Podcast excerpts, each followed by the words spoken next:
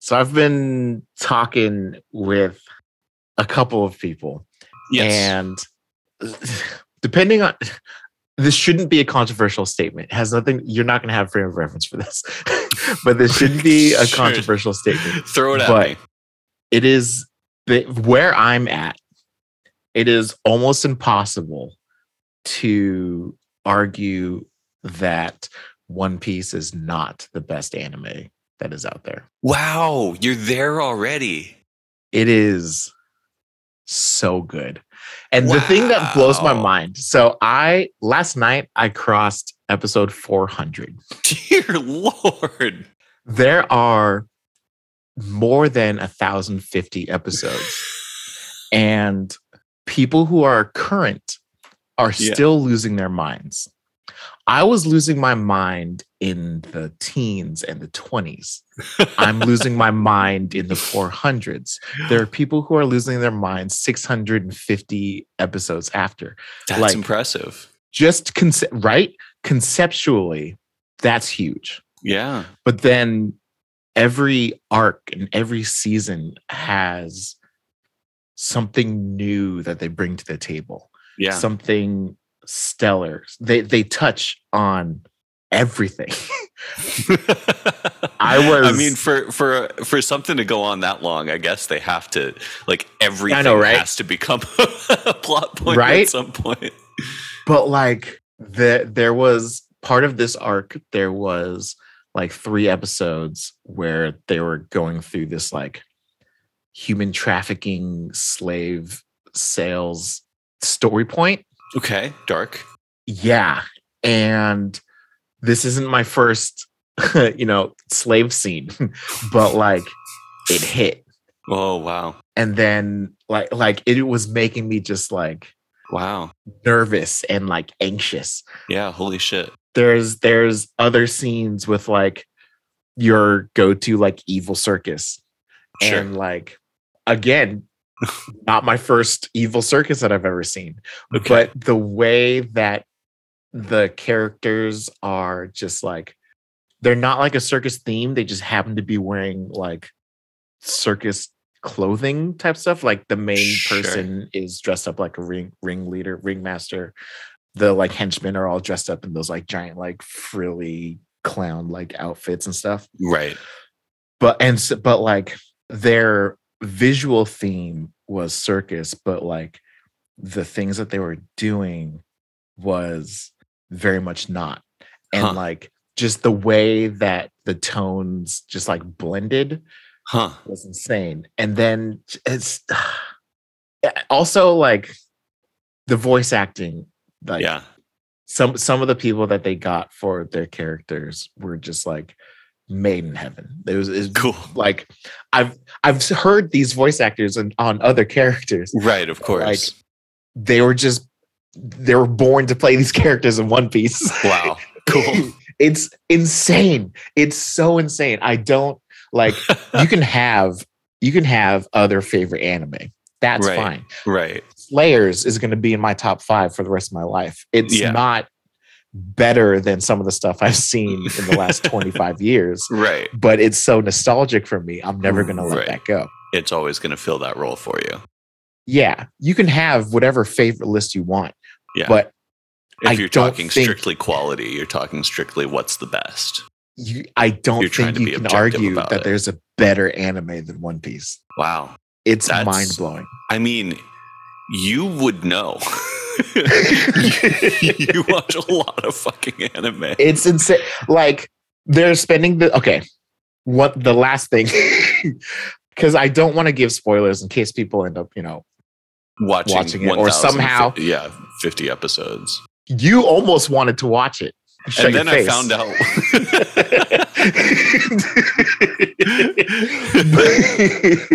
but It, and and I stopped for exactly that reason. I was like, "Oh, it's how long? Uh, pass." right Yeah, and uh, dude alan's been I know. nudging me to try to watch it's his it's his He's favorite, he- like, he's a nudger. yes and he's been working on me for years hmm and then now uh, it doesn't matter okay So so he's not subtle. we we've been following the main the main characters for Yeah. you know 400 episodes in this arc, ah, the arc before this, they've been teasing like, yo, you think this is rough? Uh huh. There are other people, other organizations, other groups out there that this is a cakewalk for. And you're like, okay, what you like I, you're world building, all right, for sure, whatever, whatever, whatever, Yeah. whatever. And then in this arc, the we we get we meet a handful of other people that are on the same level as our main characters hmm and then the people that are on the island that they got to have labeled them all rookies And- nice. scene after scene episode after episode they're just everyone is getting put in their place Wow. Okay. and you're like oh my god like last night so i'm taking notes on every episode right. and you can follow it on my discord if you guys want Yes. to check it out but i I will say I The, skim the um, notes sometimes just because I mean I much like doing this podcast with you, I just enjoy the sensation of watching you have your mind blown. Like Yeah. Yeah, my mind is has been the last 15 episodes have been the biggest mind blow. I Yeah. oh my wow. gosh. Well, okay, I'll have to jump it- back in and look at some some of the notes again. I've so I man, it's really amazing anime. Mm. I am Wow. blown away. I can't believe that I am this invested for one, Yeah. but that there are millions of people who, including my nephews, who are Mhm. beyond where I'm at and are still invested. Yeah. Naruto fell apart. Half of the episodes that are out for Naruto are filler. Right. Bleach should have ended a long time ago. it's coming back in October. My God. So and so Bleach, One Piece, and Naruto are, are what's called the big three. They Okay. are the legendary shonen anime that that blew up the the medium. Okay. And like every anime that's come out since Right. owes its existence to the big three. It is a disservice to One Piece to put them to put it in the same group Wow. as Bleach and Naruto. Okay. It is I, I mind blown. I'm absolutely blown away by it. That's impressive. It's wild. It's high, high praise. Oh my gosh, dude. Oh my gosh. I just hate that I can only watch five to 10 episodes a night.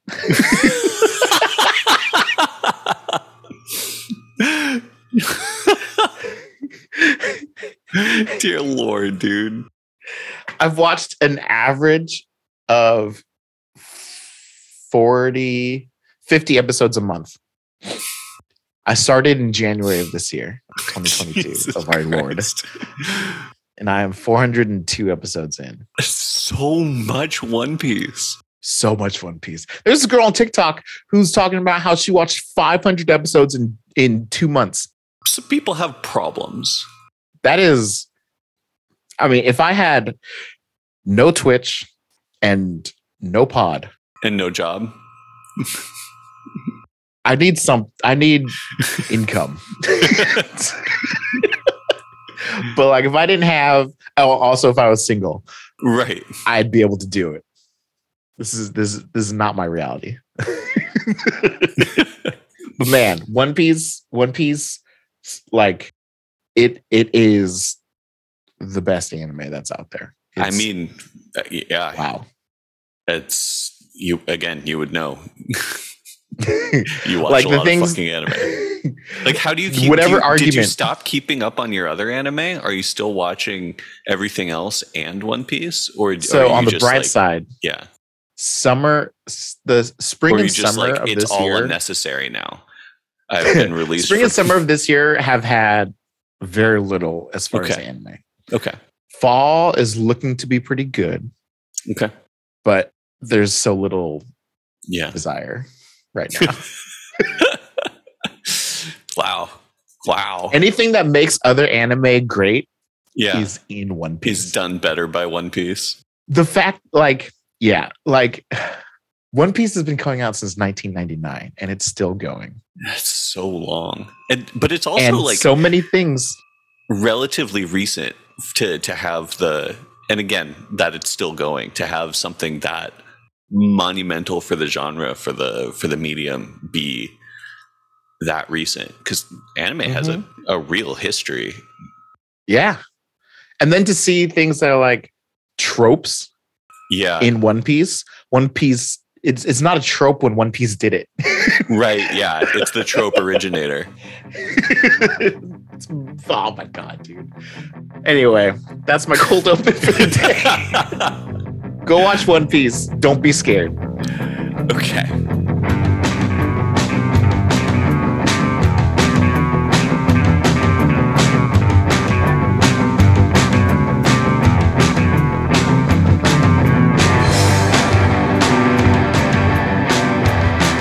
What, what, what are we doing here? we're, we're doing a podcast, my friend, called Hype is My Superpower. Thank you for being appropriately hyped for the, the opening of it. Oh my god. For the general content, we tend to talk about comic books that we've read because we also tend to get hyped on those. I wanted to ask you, I, I wanted to bring up real quick before we get started on you know the meat and potatoes of the of the episode though you Mm. just did a charity stream for for your twitch with the uh with the brick building community how'd that go I did. It was fun. Uh, we did a week long Sunday to Sunday charity stream for, well, not seven days straight of streaming, sure seven days worth of a bunch of streamers, that all mostly all brick builders, raising money for an organization called Stand Up to Cancer. yes They, you know, help fund cancer research because I think every single person on this planet has a within like two degree story of somebody who has lost or is currently fighting cancer. sure So it is important to help fund research when our government is funding 85 million things and not enough is going to cancer research. So that's what we are here for. awesome Our original goal was $7,500 total for all the streamers. it's a hefty goal It is a hefty goal. Last night, last time I checked, we were at 29,000. holy crap congratulations what a success and you hit your Yeah, personal goal wild. too right i saw on the discord yeah, my measly my measly goal was only 200 bucks and we got to I think it was like 260 or something, 270. hell yeah yeah, uh, that was mind blowing. It was super surprising. So we, I have to do a cosplay stream now. Oh shit so I'm gonna be doing a cosplay. I also we're gonna try to straighten my hair and see how that goes. wow you went with the Yeah. big guns early I, I, well, I mean, the cosplay stream was only for raising a hundred bucks, so I guess so. But meeting the goal was the straightening hair thing, and I, I wasn't, I wasn't sure or confident that we'd be able to do that, and here we are. So that's a thing. oh but oh my god i i i have to see this Dude, I don't even know how to go about like do- does my hair have to, I feel like my hair has to be wet. I, I don't know. My wife has a hair straightener. I'm just Yeah. gonna follow her instructions. it's gonna take you a very long time That's what she was saying. So we compromised and we're gonna do like my bangs and see how that goes. okay fine the front of my head. But man, because like I feel like my hair is just gonna stand out and not down straight. yeah I don't know. We'll see. yeah We'll see what happens. which is entertaining of its own Yeah, just conceptually, it's gonna be it's gonna be a thing. yeah right oh on. man. Yeah, so charity stream was fun. It was good. good good good Good good time. i'm really glad to hear it Uh, so yeah would, would you read comics wise this week what, are- what are we Let me talking tell about you. on the episode So it was a slow title week in the sense that I only had two books again. The drought is over. okay Last week there was five books jeez because you know comics can't be consistent. So anyway, this week we've got Shang-Chi Volume 3 okay and we have The Last Annihilation, right which I did read. okay Even though it has a little bit of crossover with some mutant titles, yeah there are two of the two of the seven issues are mutant related, but it let me get a full picture of Last Annihilation, Sure. which I yeah, yeah. appreciated because last time we came across this, it was three issues in a five issue book of uh, Guardians of the Galaxy. Mm, okay. And it felt fast and rushed and they jumped corners and stuff. And this is the rest of like all the stuff that I was missing. So Good, good, good, good. was glad to read that. So you're going to find out what actually happened with a Dormammu possessed ego planet. Right. Oh, Jesus. Okay. Minus, minus, you may have questions. I may or may not be able to answer them because you're going to read them for yourself. Yeah. Okay. So that's where I'm at. Okay. Uh, what about you? yeah. I uh, right before we started recording, I just finished uh, reading Mutant X, and it's enough to drive a grown man to drink. oh, man. Oh, that sucks. Eh, it's you know what Mutant X is different from like Doing this to Earth X and that other stuff, right? Yeah, Mutant X is the Havok on the alternate timeline where he was married Right. to Madelyne Pryor, and she they did the whole Goblin Queen thing. Mhm. Yeah, basically, in in the last volume of that, they finished the plot that they pitched the book on, and I guess it sold well enough that they kept it going. They were like, oh. Yeah. okay. So we're really getting into it there. And I, I also read X Force, which was good. Oh, good. Yeah. what, do you, uh, we'll find out what you're going to start with. All right. Should we hop into it since we're like minutes in already? I know, right? Yeah, let's do it. Okay. Shang-Chi. Mhm. So when I read the first two books, I was nervous because they gave Shang-Chi a title because Shang-Chi, the movie, came out. Right. Shang-Chi and the Legend of the Ten Rings. So I was wondering how much from the movie they're going to be, how much the movie is going to influence the comic. Of course. That happens. Oh, yeah, we made a whole pod about it. We did. And we skipped some stuff. Yeah, we did. I didn't get to talk about Shuri. Oh, yeah. She's the she's the biggest uh, she's the biggest like let's have both the MCU and the comic version be in the same person. Yeah. You know who else we and didn't talk we'll about talk was about it more in Last Annihilation. But yes. Oh, well, well, Yondu Yeah. ended up being Right. the Legend of Yondu and then Yondu 3000. And so, like, that still kind of worked because 616 Yondu was always on Guardians 3000. right. There wasn't a 2000 Right. Yondu.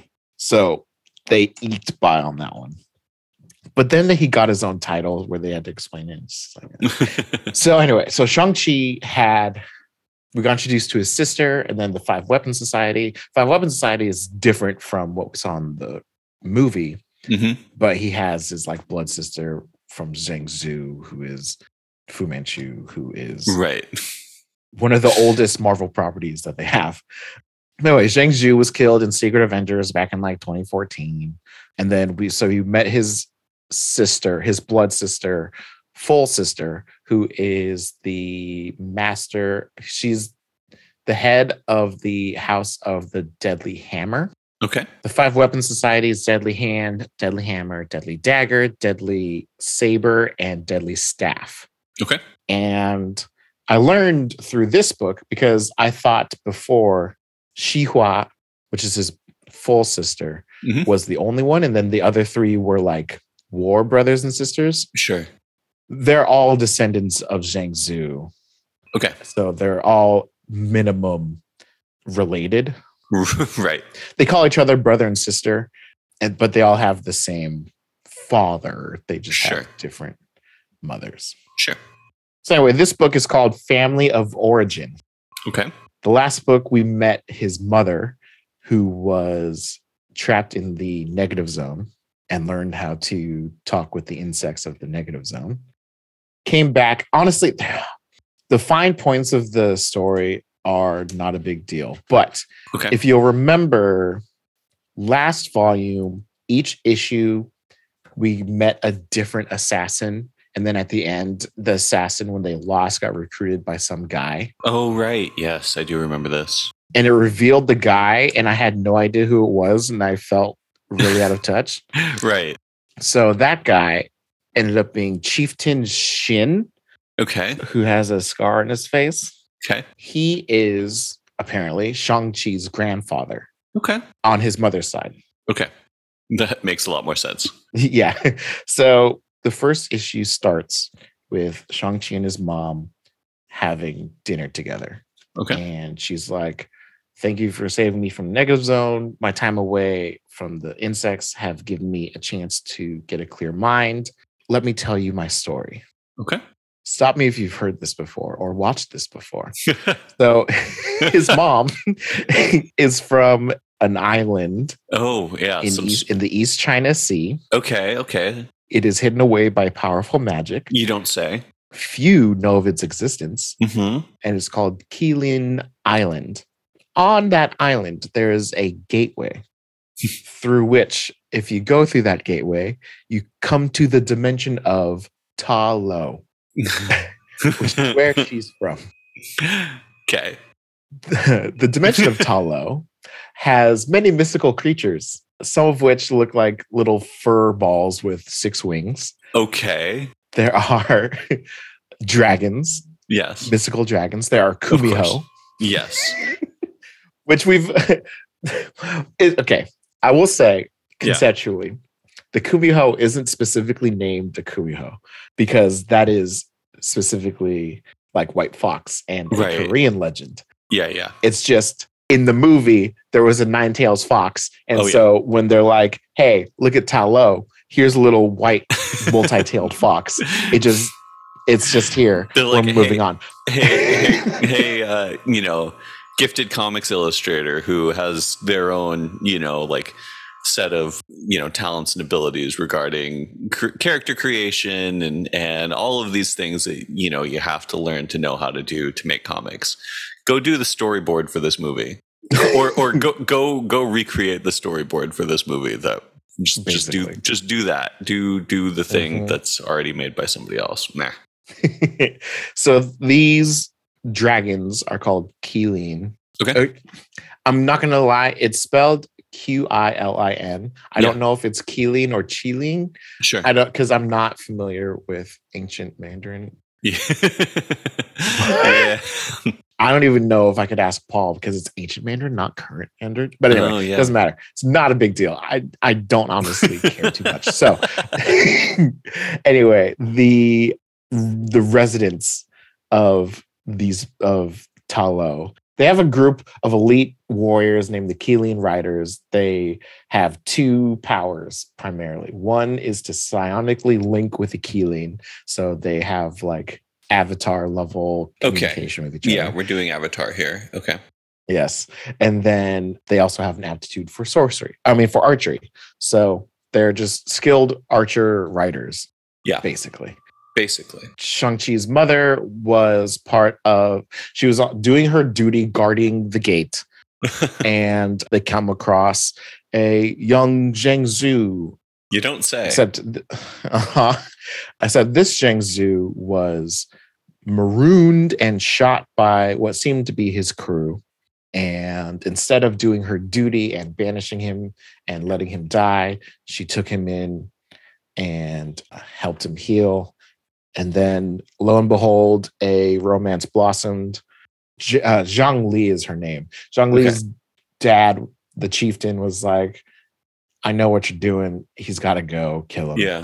She's like, okay. And then, and when she's about to go kill him, Zhang is like, leave with me. And she's like, well, uh, okay. So, so they run away to the only place that they'll be safe, which is Zhang Zhu's house of the five deadly weapons. And she's like, oh my gosh, you're a warlord. I can't stay. And he's like, I've changed. I swear. Stay for one month, see how I run things. And if you still feel you can't stay, then go. And she's like, okay. And then she stayed for a month and then two months and then a season and then a year. And then she started training the members of the Five Weapons Society. And then they got married and then they had children. and it's like, okay. Okay. And then Hydra attacked. Uh huh. As soon as Hydra attacks in the flashback story, all of the assassins that Chieftain Shin gathered crashed the party. Remembering also that one of the people that he recruited is his mutant sister, the deadly deadly uh, staff. Okay. And specifically what her mutant ability is i don't know but when she but her staff is also a flute and when she plays the flute it creates these glowing green tendrils Okay. i don't know if that's her mutant ability or what but Sure. she's But, but there it is. yes fight ensues and and then deadly dagger gets involved and then it ends up being a double cross that deadly staff was always on shang-chi's side and betrayed the other assassins Okay. while this fight is going on zheng li is like shang-chi i have to finish my story and he's like we're in a fight it's like their heads of their respective houses were fine. And so she continues the story that Hydra attacked. And then while Hydra's attacking, attacking, grandfather Shin showed up and Zheng Zhu gets revealed that one of he stole one of the magical stones and is trying to repurpose it into creating his own doorway to Ta Lo. And Shin is there to stop it. And then Zheng Li is like, oh my gosh, this is crazy. And then she sides with her father to stop Zheng Zhu.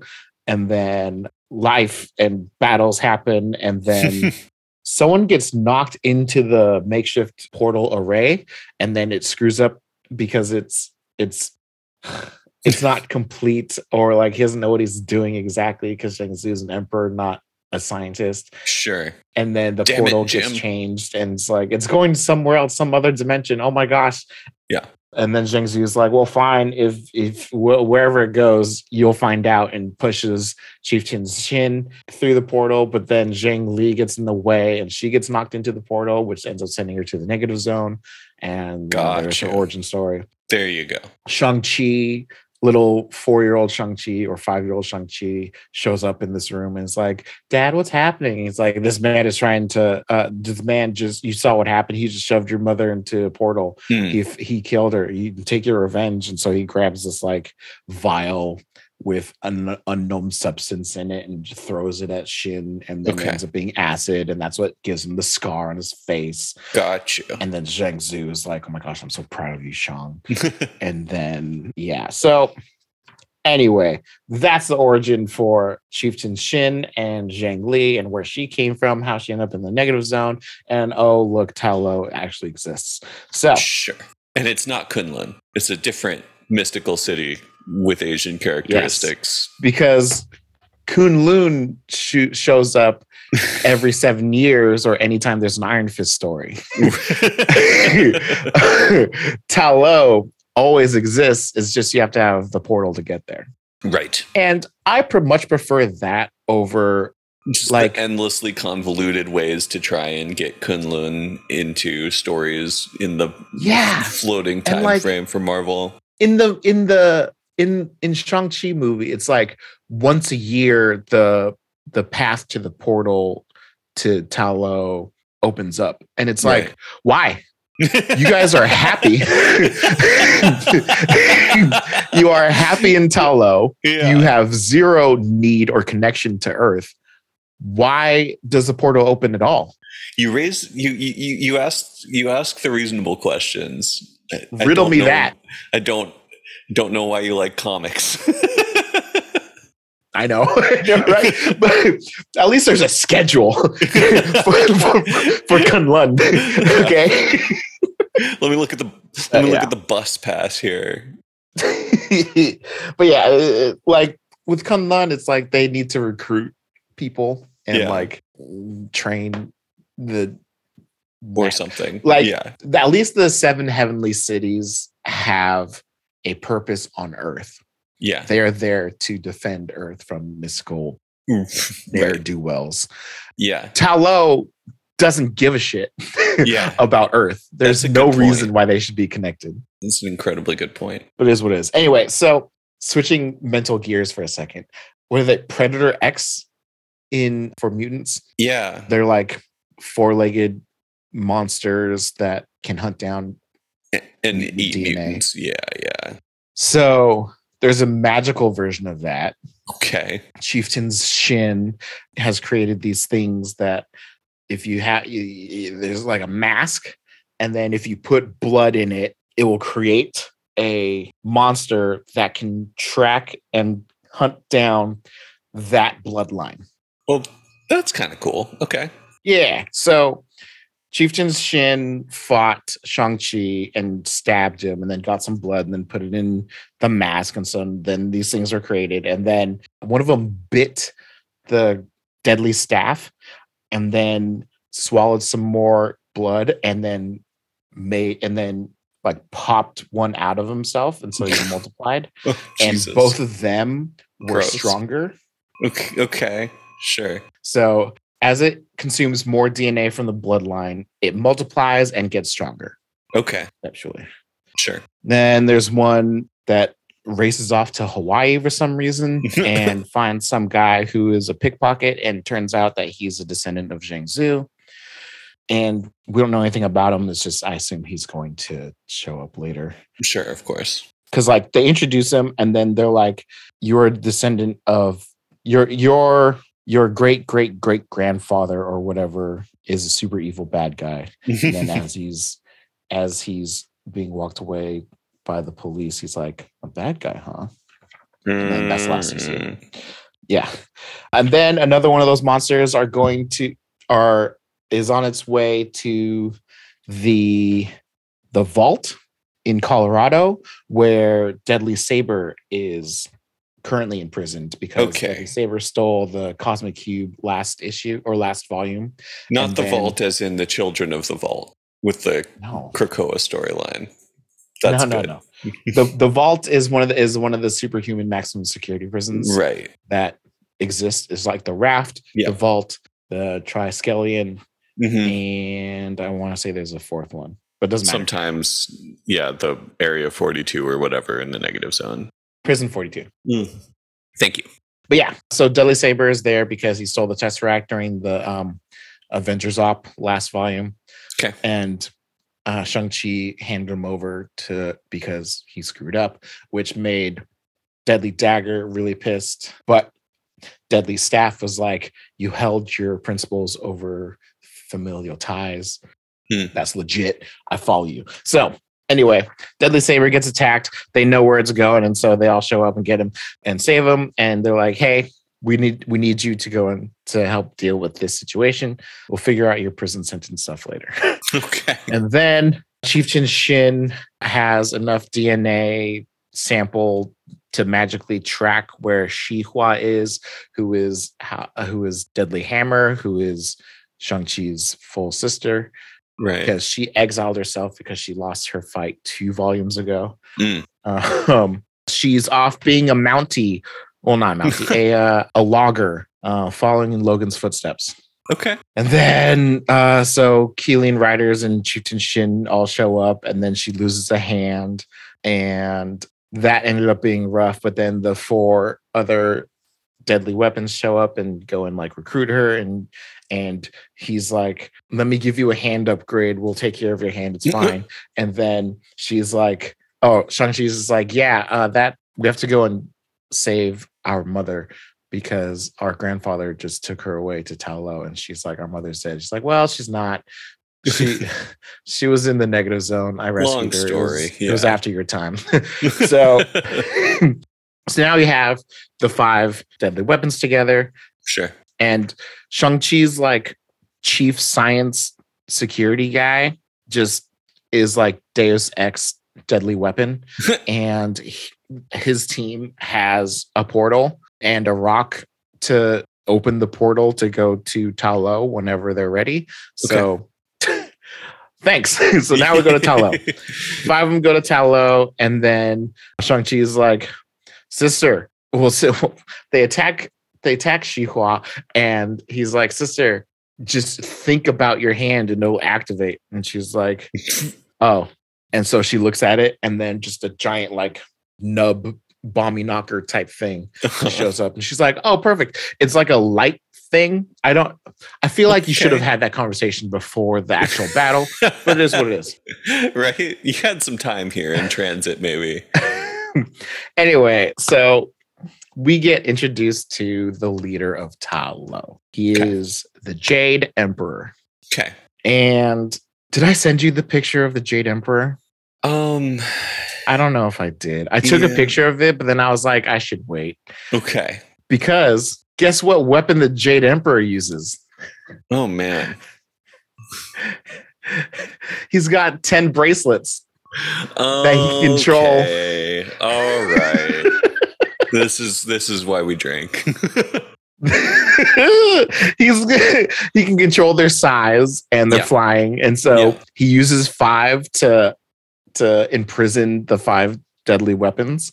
And then he just Mhm. has the other five on his on his on his on his wrist. And then so they all get imprisoned, they put in jail, and then the ghost of Zhang Zhu shows up to Shang and he's like, Hey, you're gonna you, you're gonna be able to do what I never could because my true conquest was truly Talo. You can go and get the 10 ri- the 10 rings Mm. and become who you were truly meant to be. And he's Okay, like, Shut yeah. up, father. yeah. Shut up. and then the Jade Emperor is interrogating Chieftain Xin because he's like, How did humans show up in my Talo? How dare you? This is the first time this has ever happened because Zhang Zhu was being taken care of on Earth at one of their outposts by the gate. okay. And so he's like, You've let five humans come into, you are chief of security. How did this happen? How you're gonna have to answer for your failure? And he's like, Oh, my failure, huh? And so he uses a mask, puts it on, and it turns him into this giant, massive muscle. Sure. And then he puts one, he puts one on his Qilin. And so that thing becomes like Monster Cat or whatever, whatever He Man has. it's a liger. Gosh. yeah. it becomes no, that. Wait, wait, wait. I really now I really need to see a He-Man reboot played by the Na- Napoleon Dynamite guy. That's not. no, that sounds amazing. So the two of them, the two monsterized versions of them, are like, okay, we need to go kill the children of Zhang Zhu because I have basically he hates Zhang Zhu and with a passion. And Okay. so he wants to destroy any of its bloodline, any of his bloodline. Right. Because Because you can't just leave well enough alone. This was no. literally like 30 years ago. Yeah. It's, it's a hell of a hatred. Yeah. And so the four of them, so they start to fight, and then the ghost of because genocide is the best revenge, obviously. absolutely when it's when yes, um, the ghost of Shang Tzu is like Shang, this is not your fight. Here, go and press this button in the middle of the wall. Press the stone. It's going to lead directly to the treasure vault Yeah. because that makes sense. Right. Make your treasure room directly connected to your prison right. via This- a stone, whatever, whatever, Yeah. whatever. So he goes up and he's like, "Oh, Zhang Zhu, okay,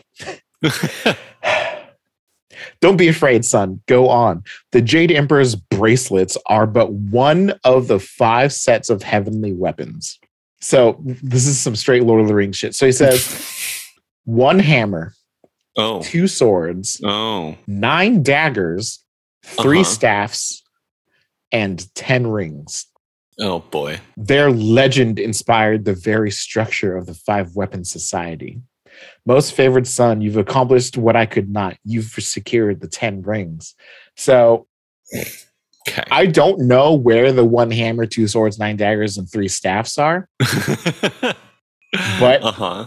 The House of the Deadly Hand appa- apparently is supposed to have 10 rings. It's not the House of the Deadly Ring all, because et cetera, that is not.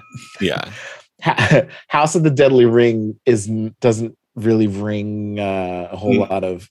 It doesn't instill a lot of fear. Sure, and, of and course. inspire power. yeah. It's like the House of the Deadly Fan. You can really it's like it's a noted weapon. right. Whereas House of the Deadly Yo-Yo. deadly- uh-huh. so instead of House of the Deadly Rings, it is House of the Deadly Hand, and it was supposed to have the ten rings. So Or having having just rewatched Everything Everywhere All at Once, uh, House of the Deadly Fanny Pack. Mhm. Absolutely. yeah. So the 10 rings. So Shang-Chi gets the 10 rings, then he gets his like full page splash of Sure. 10 bracelets. Yeah. Thankfully, You know, I have to say, I like Shang-Chi better as just like a guy who's really good at Kung Fu. I don't need him to have too. superpowers. Uh, agreed. Dude, I, that's that's like one of my favorite things that stands out about Hickman's Avengers Yeah. is he had Shang-Chi just be master of body, Yes. master of mind, Yes. and just be a kung fu amazing expert. And Just and have that doesn't need like chi. and have that hold hold his own alongside Captain Yeah. Marvel and the Hulk. right? yeah. Ugh, So cool. come on. Mhm. So that's great. But also, these 10 rings have a negative influence on its user. Oh, you don't say. The 10 rings to rule them all. Yeah. Okay. But anyway, Shang knows how to use the 10 rings immediately. Sure, of course. He's using them to do super ring punches, to throw them to save his teammates from getting hit, make circles around himself. But then Chieftain Xin is like, it's it's all about how strong your your will is, and mine is stronger than yours. And so he just summons the rings to his hands. okay. Guy. Yeah, and then uses them to deal a final final blow, but then only six rings returned, and he's like, "That's fine, whatever." and then he leaves, and then Shang is using the other four to save his, save the other deadly weapons, My God. and then the Jade Emperor shows up when they get out of the rubble, and is just like, "Huh, you're able to use the rings. It's impressive." well, I'm going to give you a task. I need you to go and deal with Chieftain Xin. After, if you accomplish this task, then I will decide uh, what to do with you and your siblings. Okay. So they're like, okay, but he's he's back on Earth. How are we going to get out of Ta Lo? And he's like, oh please. And Jade Emperor apparently can make portals, so he opens up a portal for him. they go they go through. They have their big battle. He's uh deadly weapons go and deal with the Qilin Riders. I'm gonna go deal with Chieftain Xin, and then you have like th- the actual scene from the Shang-Chi movie where Uh-huh. Sean and his father are fighting over the Ten Rings and they have that like X cross thing and they just make their little pose. right. But this time it's Sean and his grandfather, so it's different. Right. So, you know, that's important. Anyway, Sean embraces the darkness and takes control over the Ten Rings, single handedly levels the Qilin Riders and then Chieftain Xin. And then he's about to fully give in, but then the dead the deadly weapons and his mom are like, You you don't have to do this, you know that. Hmm. And he's like, okay. So the Deadly Weapons Society is seen helping clear up the rubble, and so it's they're being seen in a better light. Okay. The world is starting to accept them because the House of the Deadly Hand is in Chinatown in New York. Oh, okay. No. Yeah, and then we skip to a month later. Sean. It turns out Sean went and returned the ten rings to the Jade Emperor, uh, and he proved to be merciful. And so he was like, "Okay." Zhang Li stays behind in Ta Lo to become captain of the Qilin Riders in Yeah. Chieftain Xin's place. Deadly Saber has decided to go back to imprisonment to to you know live out the rest of his sentence or whatever. Awful convenient. Sure. Mm-hmm, mm-hmm.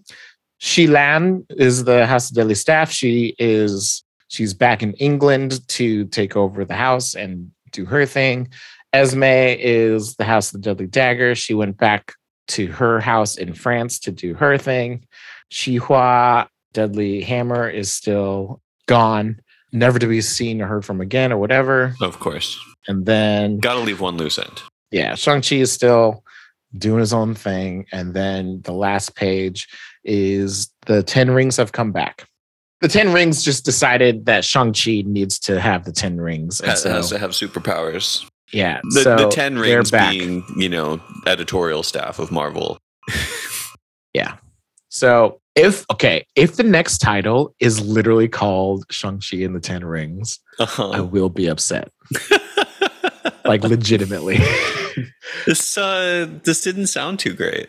it's it wasn't like It's not you often remember that, Brubaker's Iron Fist? Oh, Brubaker and Fraction and David Aja. Yeah. In- incredible. So good. One of the best comics I've That's what I want. That's what I want from a from a martial arts title. Right. Yeah. It's a high bar to clear. Yeah. It's not often that I hear a book, you know, you talk about a book on this pod, and I'm like, that sounds like about the quality of an average book read. yeah, honestly, like because of Hickman, I do love Shang-Chi. yeah. And the Shang-Chi MCU movie was was good. It was fun. Yeah. This A lot of that was propped up by Awkwafina, in my opinion. But yes. this didn't need to happen Yeah. at all. Yeah. and I fully blame the MCU. sure. I liked the idea of the Five Weapon Society, Right. but then making it all connected and inspired by Ta Lo me off a Mm, little bit. sure. But you know, whatever. Like yeah. it's one title. Right. There's 50 running at the same time. Good perspective. Yeah, I don't know. I Yeah. I liked the the deadly weapons. They were cool Sure. generally. Esme, the deadly dagger and deadly saber, I really liked them. Deadly staff felt forced. I'm not a huge fan of her. Okay.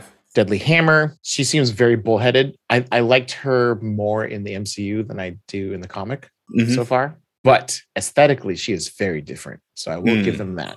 Okay. Like she's bald in the comics. Cool. And Okay. she's big and, and super muscular okay. uh, compared to I don't know the actress's name Yeah. uh, that played that played his sister in in Yeah, uh, yeah, yeah. the movie. I don't know. It was 15 issues of setup for Deadly Weapon Society. yeah. Yeah. Could have been done in less, but it would have been it would have felt really rushed. So I get it, Okay. but it was inve- it was a year a year's worth of investment that I'm just kind of mad about. Yeah. The pay the payoff wasn't there, and the No. setup wasn't worth worth it on its own without a better payoff. Mm-hmm. Okay. Yeah, but it is what it is. Yeah. Last Annihilation. Last Annihilation. Let's go. Whatever. Yeah. And again, this contains issues from the Hellfire Gala or after the Hellfire Gala, which Yes. we have we is part of We'll our reading reading, for yeah we'll be reading it soon it's part of our reading for our Krakoa era x-men X-Men. yeah. our giant size x-men ongoing series so will is going to be judicious with what he tells me and what he doesn't hear. i trust your judgment Yes. entirely Thank you. So uh, literally, I've been spending the last like day figuring out what words I can and can't use. i know you i know i know how how how you get about spoilers and you know what i appreciate it Oh, thanks, man. so, small recap. yes Episodes ago, I Mhm. read a volume of Guardians of the Galaxy. Okay. It was issues, I feel like 14 through 18. okay This has issues 16, 17, 18. Oh. So in 14 and 15, that was when we found out that there that ego is at the edge of the universe, past the normal realm, where there are planets and societies that are neglected by the greater galactic council kind of thing. okay We don't know why ego was there, but then the Guardians saw a bunch of can ego move. Can ego move of his own volition? He can just go. Yes. Okay, how? Yes. So he creates giant volcanoes on his ass and basically I want just the worst fucking butt pimples in the world. Just hemorrhoid Yeah. injection propulsion system. So Holy shit. I also beyond that, I want to say that he has gotten actual technological upgrades that give him Sure. giant boosters. Yeah. Okay. But originally, he could just create explosions to Unbelievable. you know nudge himself. It's space, so any amount of Yeah. propulsion is just going to eventually get him there. right. Right. Right. So yeah, that that was so yes, he he could move around. He can move around. Okay. And Fascinating. so the Guardians got to Ego and they saw like a fire cult doing some sort of thing on Ego's surface. And you're like, what the hell's happening? Yeah. It was a, uh, specifically, it was a Skrull fire cult led Okay. by, oh God, what is her name? Sister Talionis. Okay. I don't have any personal connection to Talionis, but she's designed in a way that I feel like she had to have been some sort of name drop importance at some point. How do you spell it? oh, T L T A L I O. N I S. Yes. Looking her up on the wiki right now. Uh, nope, that was her first appearance, Guardians 14. Oh, there you go. Yep. Maybe she'll be important down the line. Anyway. There you But anyway, so she is leading this Skrull fire cult, and the entire idea was to sacrifice ego uh, for some sort of summoning, and then a giant black membrane or egg formed around ego, and Okay, that now doesn't it's sound got good. right, and now it has the attention of the Galactic Council, and like what the hell's going on? Like ego's a big player. Yeah. So at the end of issue fifteen, the egg hatches okay. and Ego's head has been replaced by Dormammu's head. right. Okay. Yes. And that's where I stopped. Well, I read the whole book, but right. that's where I stopped reviewing the book because in order to deal with the Dormammu head Uh, crossovers. it goes into Last Annihilation. Yeah. Yeah. yeah.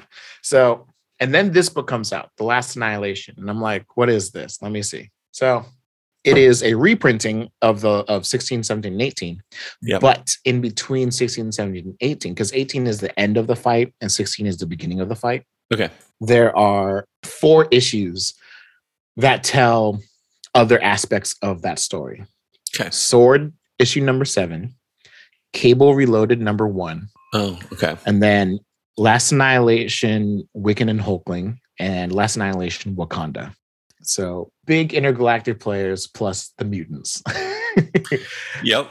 I mean, they are shaping themselves up to be that level of uh, of importance. yeah, with sword for sure. Yep. So they they discover in Guardians that uh, what is his name? Dormammu is targeting certain planets that seem to be very random. Okay. He's targeting Aerie, the Shi'ar the homeworld. Shi'ar homeworld, yeah, He's targeting or Throne World or something, right? Throne World. Yeah. He's targeting, gosh, what is it called? Uh, Skrullos, Okay. The Skrull homeworld. the Skrull homeworld. He's targeting These don't seem to be very random. At, at it seems to be So- like places of great importance. But- Okay, but Scro- but Skrullos is it is the Skrull homeworld, but it is a reborn oh yeah, homeworld because it got destroyed by the annihilation wave back in the day. right. And then also There's- there's destroyed no- by Galactus. And Yes, there's no reason Yeah. to like. There's no like military strategic. reason. sure, yeah. The, he's also invading Throne World Two, which is in Realm of the Kings. Okay. or War of the Kings, Hala was destroyed by that being two the, Novas. the the Kree homeworld. Mhm. Okay. And they have been rebuilding it to Okay. become the site of the Galactic Alliance. okay. So it's a giant construction zone right now. Okay. So why are they targeting? Why Yeah. is it targeting this place when it's just like, Places of symbolic importance, places yeah. of history, something something going on. yes? And then also he's targeting Spartax. Okay. At least that is a capital planet. So like they're trying to Spartax figure this out. The center of the Spartoi Empire, and that's uh, Star Lord being He is the is- current. he's the uh, current regent emperor. there. Yeah. Okay. Mhm. And Dormammu is targeting these planets by creating. So the planet that he has taken over, he is using Ego as his beachhead to this dimension Okay. and using magic portals to summon hordes of mindless ones. Okay. So it doesn't make sense to the Guardians why he's targeting Hala and Skrullos and Spartax and Aerie, because most of them have historical importance, like you said, but they don't have any practical significance. Yeah. And Doom is on uh, is hanging out with with the Guardians he got Fucking recruited to do to Yeah. deal with this because he's Mr. Magic. Right. God. And he's like, okay, what if there's a fifth? What if he's making a pentagram Oh, across galaxies? Wow. Okay. Fucking you real real edgy, you know, teenage Wiccan uh Dormammu going on here. Mhm. So if he's making a pentagram, then he could use that as a summoning circle to get the rest of his self here. Okay. Once he does, so as master of the dark dimension, he can like shape it to his will basically. And so if he comes to our dimension, he could do the same thing. So Sure. if he finishes this pentagram, we lose. Okay. Yeah. Fair. So he plot they plot out where a pentagram would be, where the fifth point would be, and it seemed in that general vicinity there is a place called Chitauri Prime, where the Chitauri are from. Okay. That seems like a hostile place to try and go and stop something from happening. Mhm. Yeah, it skipped. Uh, so by this, by the time we're having this conversation, we have an issue to see what Doom was doing right before this and why Doom shows up, okay. but we can't really talk about that. So Okay. oh god. So, okay. oh he- shit. All right. So they go to Chitauri Prime, and Dormammu has already won. Dormammu has enslaved like all the Chitauri that are on the planet. Sounds- They all have these yeah. like Dormammu lines over their face, so you Mhm. can tell that they're actually possessed. right. It's like, all right, whatever. anyway, so Doom was able to get a terraforming assistance platform from a conversation that he had from attending the Hellfire Gala. oh, okay. That had Well, that's, that's, not handy. yeah. I Yeah. mean, so M- should Very I minor spoiler there, probably. I well, I don't know if we see that conversation. Oh, okay. So I will say who's who went to the Hellfire Gala. yeah, it seemed it's a little. I mean, I guess they invited heads of state, right? So it makes They sense. invited heads of states. So Yeah. I I also assume Namor probably went. But yeah, unless Namor refused because he seems to want nothing to do with mutants these days. Right. Yeah. So I assume Wakanda probably attended. Yeah. But we also know that members of the Galactic Empire went. Okay. Nova went to represent the Kree, and Star Lord went as a representative of the Guardians of the Galaxy. Like Okay. Yeah, people went to the Hellfire Gala. that's pretty sweet. Okay. so some conversation God, that I'm Doom excited to read this.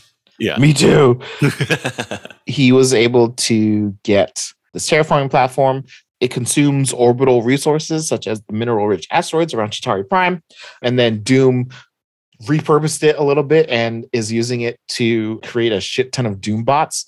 And so he of sends course. an army of Doom bots to go and fight the army of Chitauri, of Dormammu possessed Chitauri. Okay. That's sweet. And the other guardians who are with him are Drax, Moondragon, Groot, and Star Lord. And they're like, I feel like we made a mistake. you That's a don't lot say. of Doom bots.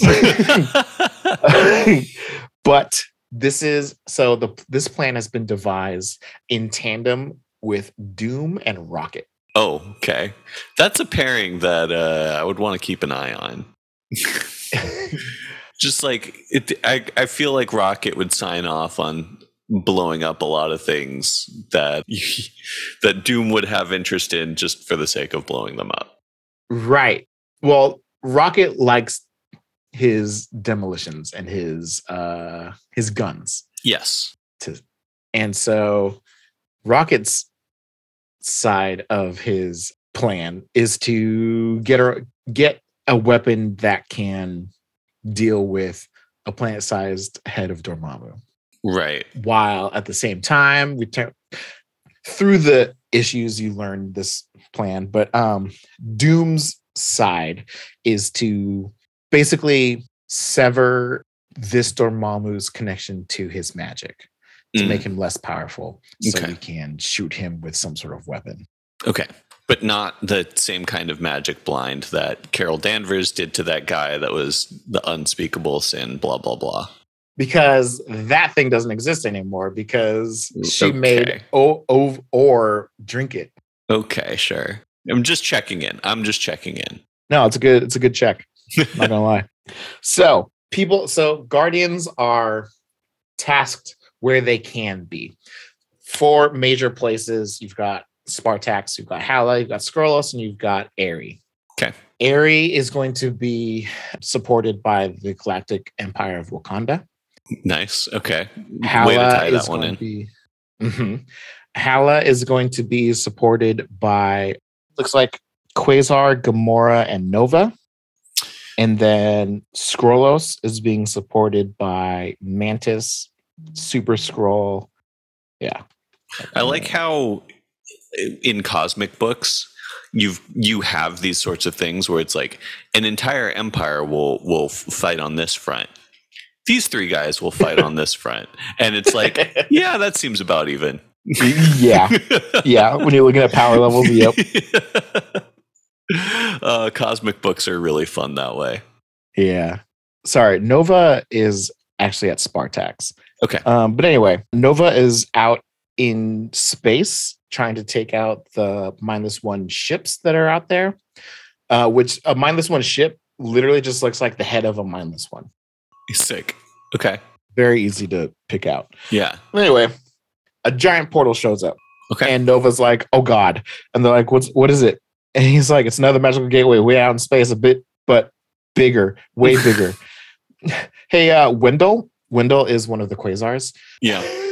Wendell Vaughn and Avril Kincaid are both quasars. They both have the negabands. Negabands. and when they yeah. use up when they use up as much of their power as they can, they they Wonder Woman their negabands together and they trade places. So Oh. one is in quantum rest while the other one is actually fighting. okay. So Nova's like, "Hey, uh, Wendell, you talk to Galactus, right?" He's like, "Every so often, before Thor up and killed him for going purple again.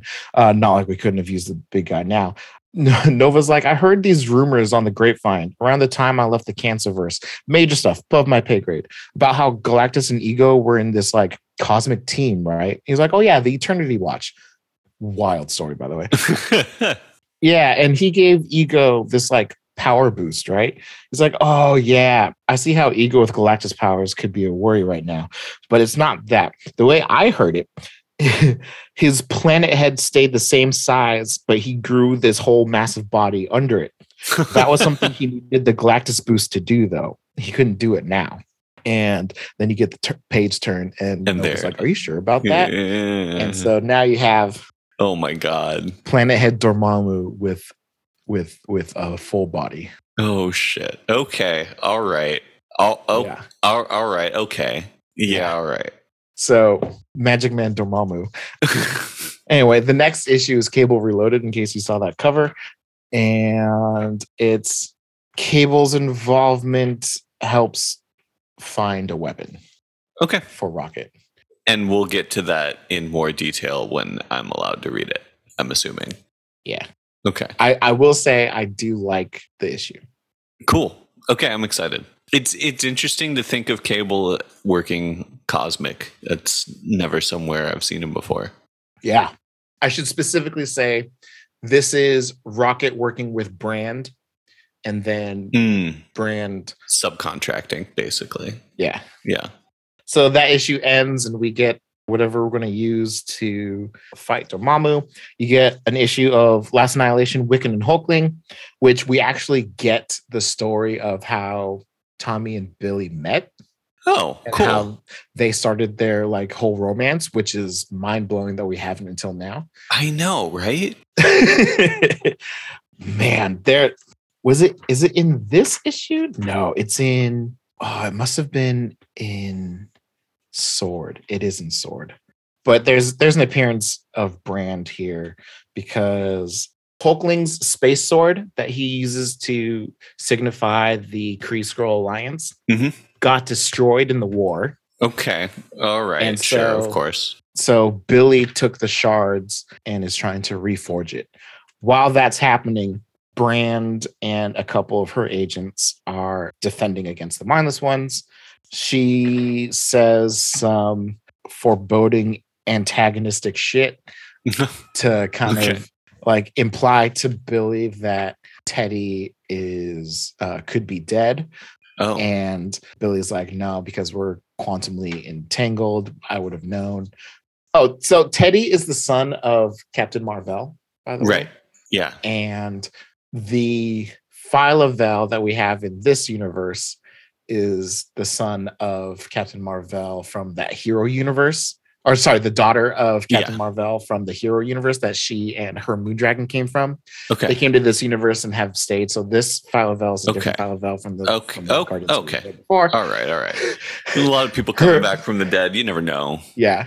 Well, she's not back from the dead, right? Because Right, she's from a different universe. But that her Moondragon and, And also why she's Moondragon not one of the quasars. Yeah.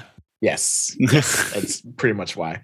And then her Moondragon from Heroverse and this Moondragon have fused into one Moondragon. So okay. there's only one Moondragon now, one headed Okay. Douglas. Okay. anyway, the the whole reason why I brought that up is because basically, universally, Phyla-Vel and Teddy are half sisters or half brother and sister Mm, yes. because they have this. They both have Captain Marvel as their father, Yeah. and so there's just like some scenes of them trying to figure out how to like support each other because in Phyla-Vel's universe, her brother goes crazy. In this universe, that was Ah. Genis-Vell Uh, right. Yeah. he loses his mind and shit. Who's also now back Oh. because remember he got he got reborn in Captain right. Marvel. Right. Right. So that's a whole thing. But Phyla's like, yeah, in my universe, it was you who yeah. went crazy. Oh. Okay. And so she's very standoffish to him. sure. So that's a thing. Then we get the backstory. While that's happening, Billy doesn't have enough magic to deal to reforge the sword. But then Dormammu comes to gloat because he like because he because Billy Kaplan is the demiurge who is in in the future is supposed to be like the one true chaos magic bad guy. Okay. That is anyone who actually knows the demiurge is would probably scoff at at that explanation but like he's just destined to be a very strong bad guy right. like on the level of like Dormammu and them sure. so Dormammu goes and wants to gloat in front of the of the demiurge to be, and then Billy siphons off some of Dormammu's Faltine magic to forge the sword, and then All get one final flashback that Teddy had their wedding rings forged from the from Captain Marvel's Negabands, Oh shit. That's uh. That's crazy. right? And so because we've seen how they work with Avril and Wendell, they are able to cosmically switch places and that sends Teddy to go and wield the sword and oh. dissipate this Dormammu and then that also lets Billy go and stop the self well use the explosion from the self-destruct sequence sequence of the place that they were at and siphon it off to go and destroy the wave of mindless ones. Okay. Cool, just Deus Yeah. Ex nega bands. right. And then Last Annihilation Wakanda is, dude, I I still feel like I I need to reread the Galactic Empire of Wakanda because it's Coates's last run on Black Panther, but it's also still being used because basically T'Challa goes to space to go and find the origin of vibranium because the vibranium on Earth is still basically dormant because of Doom War. And in doing that, he goes through a portal, sends them back through time, and then they end up creating this giant galactic empire. And then they come back to the present and have this galactic empire, and they are a, a player on the galactic space now. And Mhm. you have uh, the legends of the Wakandans, so like T'Challa, M'Baku, Nakia, their names and titles given passed down to Right. those who earn it. Right. And so you have the galactic M'Baku, who is more than the current M'Baku. Okay.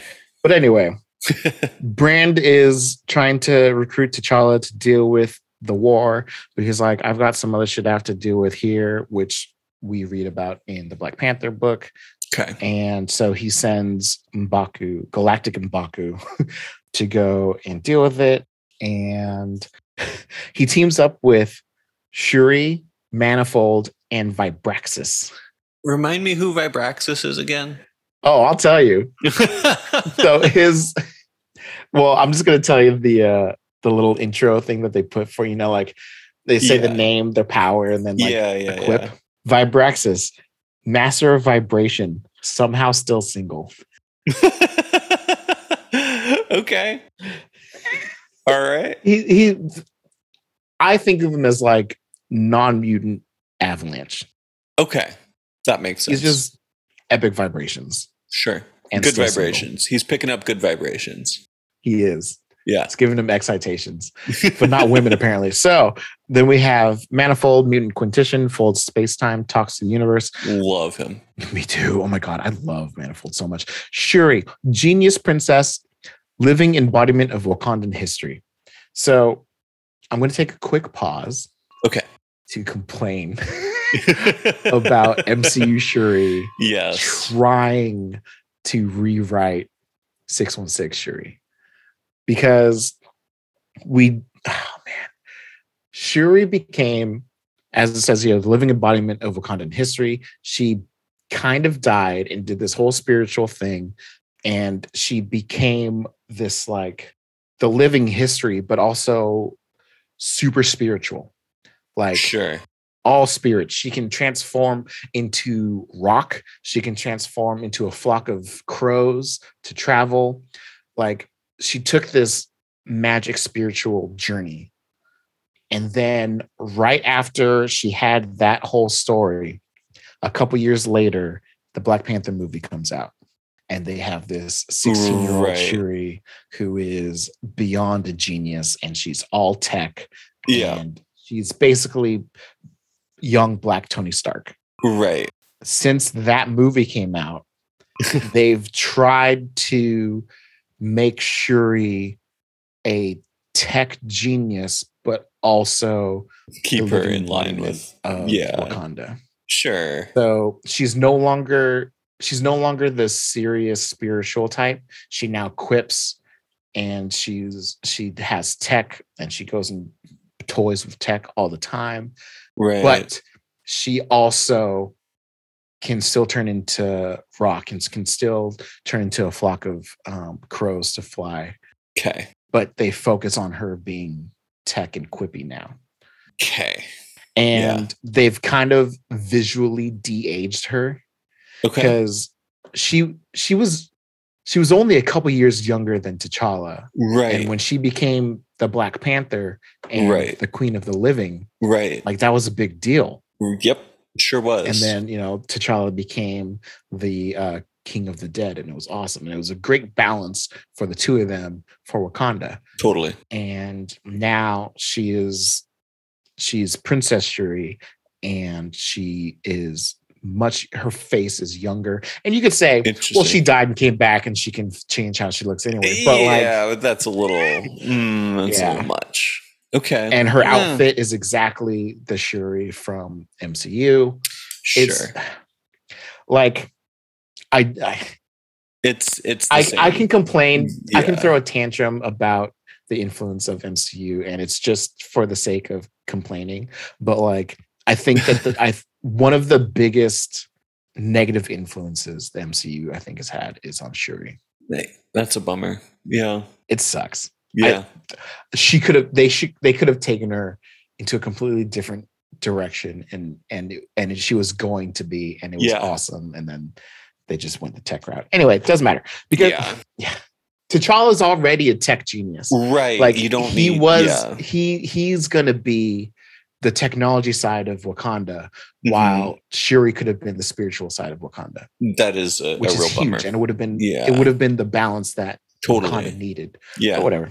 Anyway, so they all go to Aerie to help out. The Super Guardians um, are, are not fans of Wakanda because they've entered a truce, but the reason why they entered a truce was because the intergalactic empire of Wakanda have these like has this like satellite weapon that can create that can like coat a planet and then shake it into oblivion basically.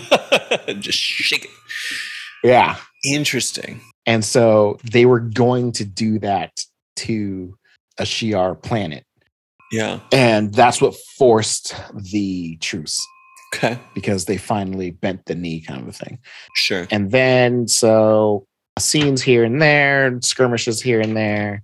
And they figure out, oh, we could use that same weapon, but recalibrate it to absorb the mindless one's energies, figure it out, repurpose it, and send it back at them. Hmm. But in setting up the the satellites, it, it instills distrust, Okay. which is like the final little conflict. And then they see it work and they're like, oh, okay. They also use the countermeasure initially fails, and then Storm and T'Challa come in and save the day, Deus Ex mutants for other reasons. And then that gives them the chance to fight off and save Aerie, fight off the mindless ones and save Aerie.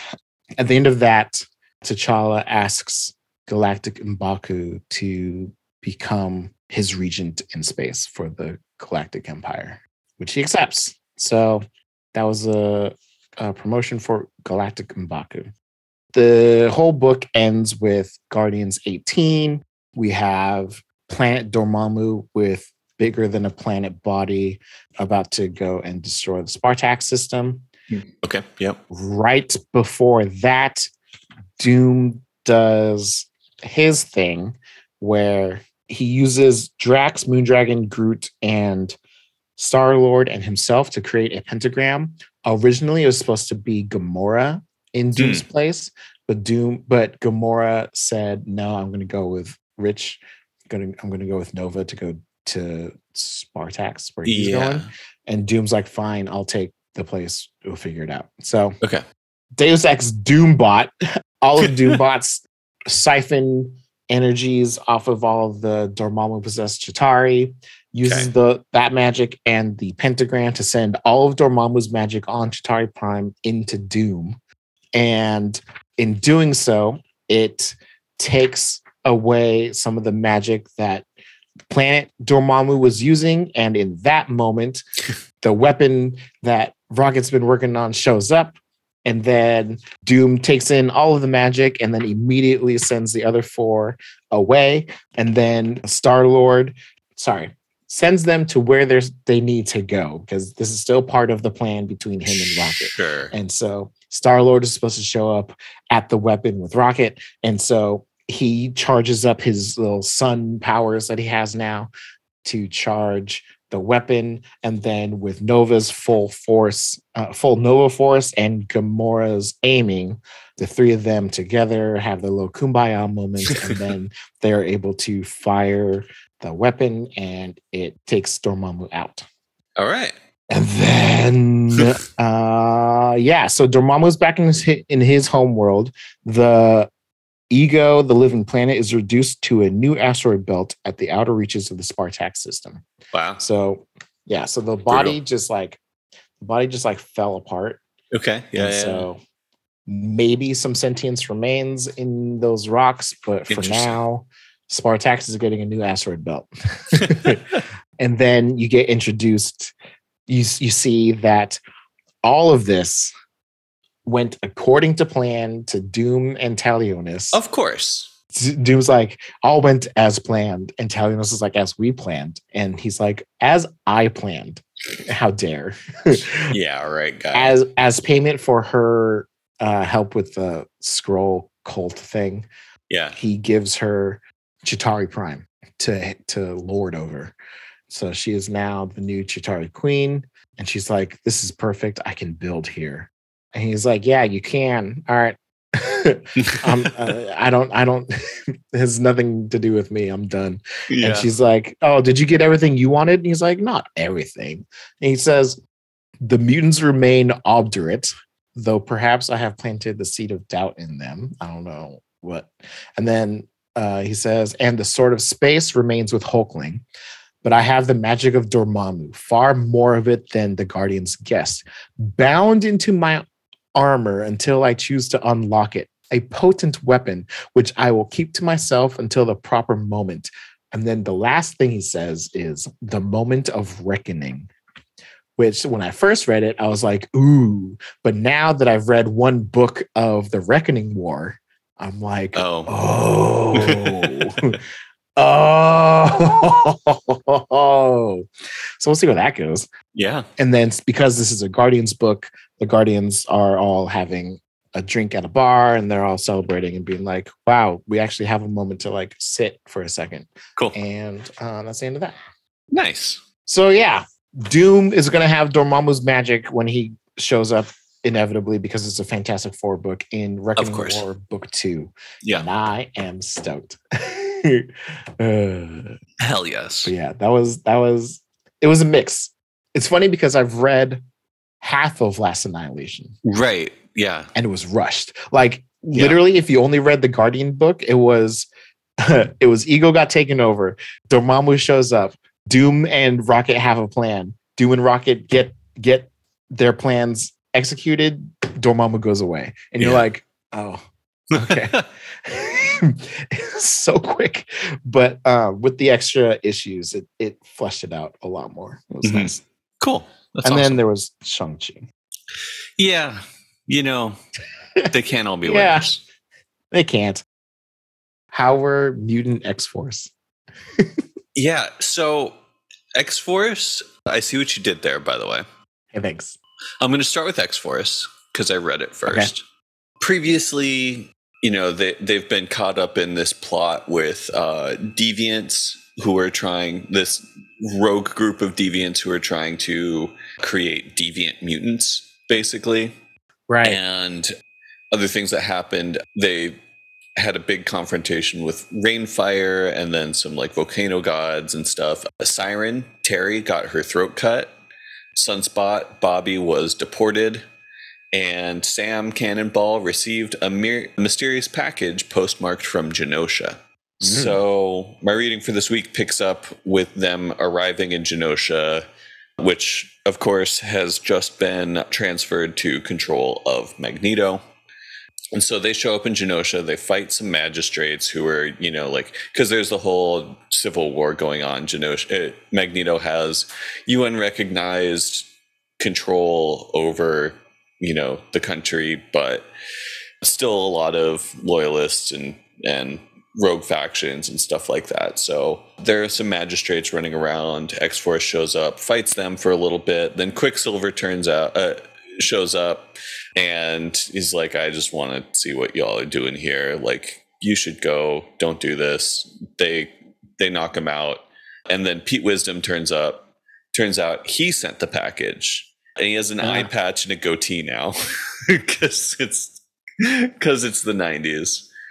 I really honestly didn't expect Pete Wisdom to ever show up in a comic again. I mean, I know that he did because I've, you know, read ahead and seen his wiki uh-huh. page and all this stuff, but just like he seemed like an unpopular enough addition to Excalibur. Like you don't see Micromax or Kylun showing up in a whole lot of places. Cerise, all, all of these like you know kind of like throwaway Excalibur characters. So the fact that that uh, Pete Wisdom made the cut is interesting.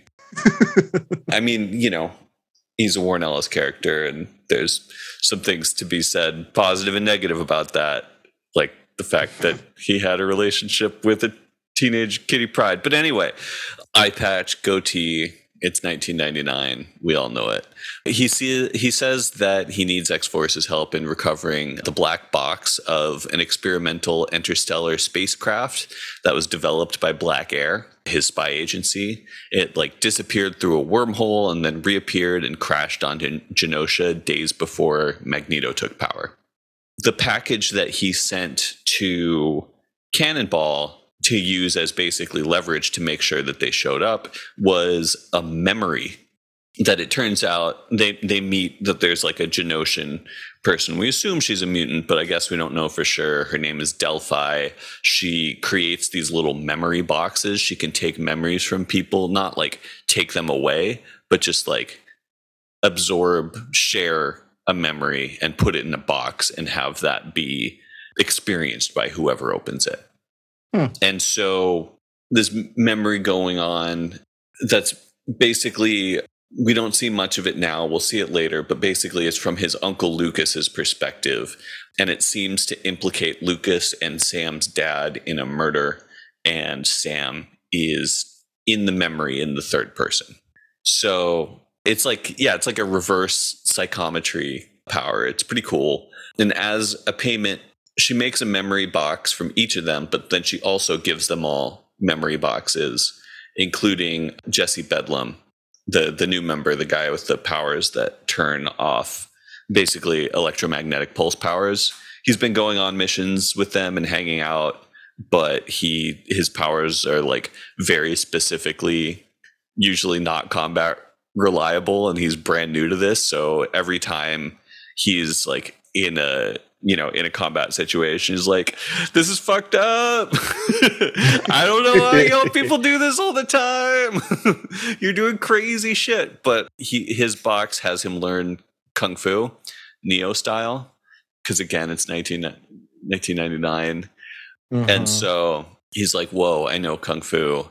So I, I'm afraid that this means that this is going to be the end of him being over his head and being kind of like the audience perspective. But anyway, we also learn over the course of the storyline that he needs pills to control his powers to keep the like EMP waves from frying his own brain and making him go crazy. Oh wow. Yeah, and you it, there's some, you know, it seems to imply although they don't explain this here that this is how his brother went all crazy. Remember his brother has the same powers except for people's brains instead of machinery. Oh, and they had a big right. old fight against him, blah blah blah blah blah anyway, they use their new memory. They have like they also get memories of like a Genoshan cartographer and like you know a, insider in Genoshan uh, tech and stuff like that. So they use those memories to infiltrate the complex where the spaceship stuff is being kept. Black Box turns out to be a disembodied brain of Wisdom's friend Archie, like you do. Always, always room for another disembodied brain in comics. Magneto shows up and they have the whole ex New Mutants confrontation from when Magneto was the headmaster at the school and Sam and Danny were his students.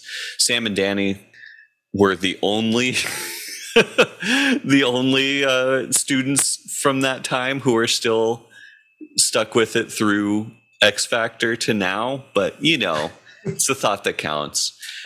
Yeah. Sam stands up to him impressively Jesse is is in a different site, and they uh, he basically shuts down power over the whole island, causes an island wide blackout, and they get Magneto to go tend to that, deal with the blackout, and basically let them go because he at least yeah like he's fucking with they're fucking with Genosha, but they at least know that they're he trusts that they're there for a specific reason and blah blah blah blah blah.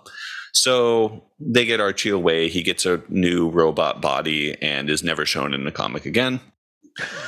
And as a thank you for you know doing that, Wisdom shows Sam the rest of the memory. Uh, he only saw a glimpse of it before, so sees you know the whole thing where his uncle and his dad implicated in that murder. So next issue, it starts with Sam's uncle in prison for something unrelated he's just kind of you know that kind of guy. And prison uh, kind of guy. yeah you know like if he wasn't going to get locked up for this he was going to get locked up for something else. And so sam flies he's out in the yard and sam flies in and picks him up and flies him away out to the middle of the forest and is like hey i, I saw this memory. You're you're going to have to tell me what the hell happened. Did you and my dad kill somebody why did I see myself? And so he tells him this whole crazy. Uh, he he has him take him to a strip club because he's like, if I'm going to be out of prison for a little bit, I may as well be. I'm gonna have some fun. yeah, I'm going to look at some boobies and also give you know the 1999 comics artist here an opportunity to draw some TNA. So anyway, he he uh you know has a, a throwaway line about how he, his memory ended up in in one of Delphi's boxes, which honestly is way crazier than the story that that he tells here. but you know, that's fine. Why was this regular Kentucky low life in Genosha? Whatever. Don't think about it too much. So he has this this job as a getaway driver for some, you know, what's supposed to be just like a, a regular they're going to steal a truck loaded with unmarked cigarettes. And the guy who he's on the job with gets shot on the way out. And as he dies, it turns out that it's not a human, it's a deviant. He pulls off the side of the road. He looks at what they're, you know, what they're transporting. And sure enough, it's not cigarettes. It is a giant golem type creature. Turns out to be made by the Celestials. It's like a celestial collector golem or something like that. Hmm. And so he does the natural thing and calls his brother, Sam's dad, and is like, Look, I need some help. I got to bury this, you know, alien looking deviant guy. I've got to do something to get rid of this golem thing this and and i need to i need help you know just like getting out of this because there's some weird shit that's way above my head Sam sees what's going little kid Sam sees what's going on, sneaks out of the house, follows them, and sees the back of the facility, it, like follows them to the drop off with whatever, you know, weirdo agency hired Sam's uncle Lucas and he sees them experimenting on little kids in in sort of a back laboratory. And so he gets snatched up and you know basically there's a whole big crazy thing going on with you know like they were gonna like oh let us go we won't say anything. And then they realize oh they're experimenting on kids back there there's some something bad going on here. We have to uh, and they're like oh they've seen too much we have to kill them. And then the rogue deviants who have been sort of like actually no sorry backing up a little bit, the the golem comes online and starts like attacking the the deviants who you know the the drop off people are deviants obviously. The golem mm-hmm. comes online attacks them and then sledge shows up out of nowhere. I don't know if you remember sledge. He has been wrapped up with x-force for quite a while. He hired risque to kind of come into James Proudstar's life and kind of fuck things up, but also oh. bring him in on a mission to rescue Vanisher from the negative zone. It's implied that he has a lot more going on. Right. Anyway, he's got this like, and he, and he has like this kind of malformed body with a gigantic arms and torso and head, but really tiny legs. But he's got this sort of like power belt wrapped up like kind of around his chest and it seems to be giving him some sort of like armor type like armor hisako armor from the x-men mm. powers and he grows this giant energy exoskeleton and punches the celestial golem in the face blows it up and then he's got a little men in black memory forgetting device and he has all the children forget what happened that night including sam. Okay. So yeah. And then Sam, satisfied with this story, flies his uncle back to prison. Now, a couple other sort of subplots that are going on during this. One, I, I mentioned a few a few episodes ago, or a few times that we were discussing X Force ago, but Meltdown, Tabby's uh, dad, who she has that whole you know difficult history of domestic violence with, has claimed to turn over a new leaf and joined a cult and some member of the cult is spying on her and has been able to confirm that she has mutant powers and is like uh, she will she she will serve the understanding well. So Hmm. we'll see about that. The second really kind of like random subplot. Danny is still having trouble with you know figuring out her new quantum powers. Uh, she almost they almost tore her apart in the fight against Magneto, and then she has a vision of the Demon Bear, and she was hanging out with Jennifer Kale as a random aside. I don't know why I find just like almost throwaway, but they kind of pop up here and there in random places. Marvel characters so interesting, but Jennifer Kale is definitely one of those. Like shows up in five completely unrelated storylines for completely different characters, and you're like, why did you choose this character? But actually, they were the perfect person to choose. They're the Wolverine of cameos. Mm-hmm. Except only cameo, no Right. yeah. Third, in Brazil, after he's been deported, Roberto's hanging out poolside with a random girl he hooked up with, and he's bummed he's not being a superhero, and also that he got dumped by Tabitha. He sees a woman getting harassed by two beefy dudes. He goes to intervene. The, boof- the beefy dudes turn out to be more deviants, and the woman turns out to be Selene, who followed him here for some mysterious reason. Selene kills the deviants, etc., etc. And remember, Selene has been tracking X Force for a long time, all the way back to when they were at that Burning Man style festival. And we don't exactly know why. Okay, so turns out that the Damocles Foundation, that group of deviants who's been trying to make the deviant mutant, has found yet another celestial collector golem in the Marianas Trench, which is crazy. Oh, Yeah. And he's, or sorry, it's how a- do you just it- find you know, you just do. I don't know. that it's it's you know, it's all meant to imply that they just have unlimited resources, basically. Oh. Uh, sorry, it's a gatherer golem. It's like now with the celestial gatherer at our disposal, we can leave aim, the hive, and sinister. Er, sorry, sinister, the hive, and aim, and the rest far behind. Basically, it says I knew that ours would not be the only group with this goal. All these other people, sinister, the hive, aim, are all also trying to make a deviant mutant, which is crazy. Oh, but they know that yeah yeah. I think that's just some background right? There that's not gonna go into the plot at all. Too bad. mm-hmm.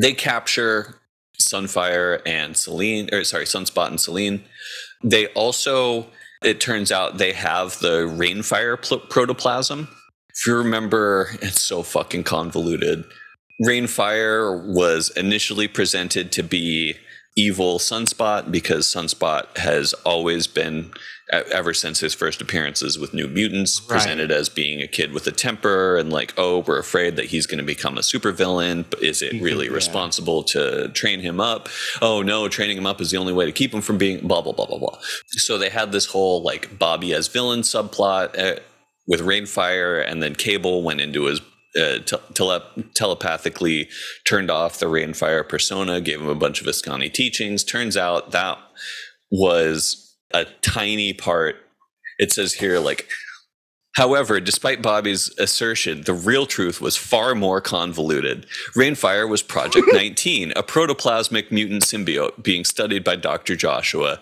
who later introduced Bobby's blood into 19's system. 19 assumed Bobby's shape, inherited his solar based powers, and gained an intimate knowledge of Roberto.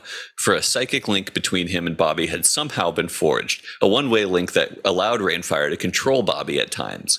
When Cable severed the link, Mistakenly believing that he had destroyed the aberrant, an aberrant personality in Bobby's brain, Reignfire disappeared, psychically scarred and traumatized. Recently, he returned, this time desperately trying to kill Bobby and the other members of X Force. Eventually, he was defeated, reduced to his original protoplasmic state.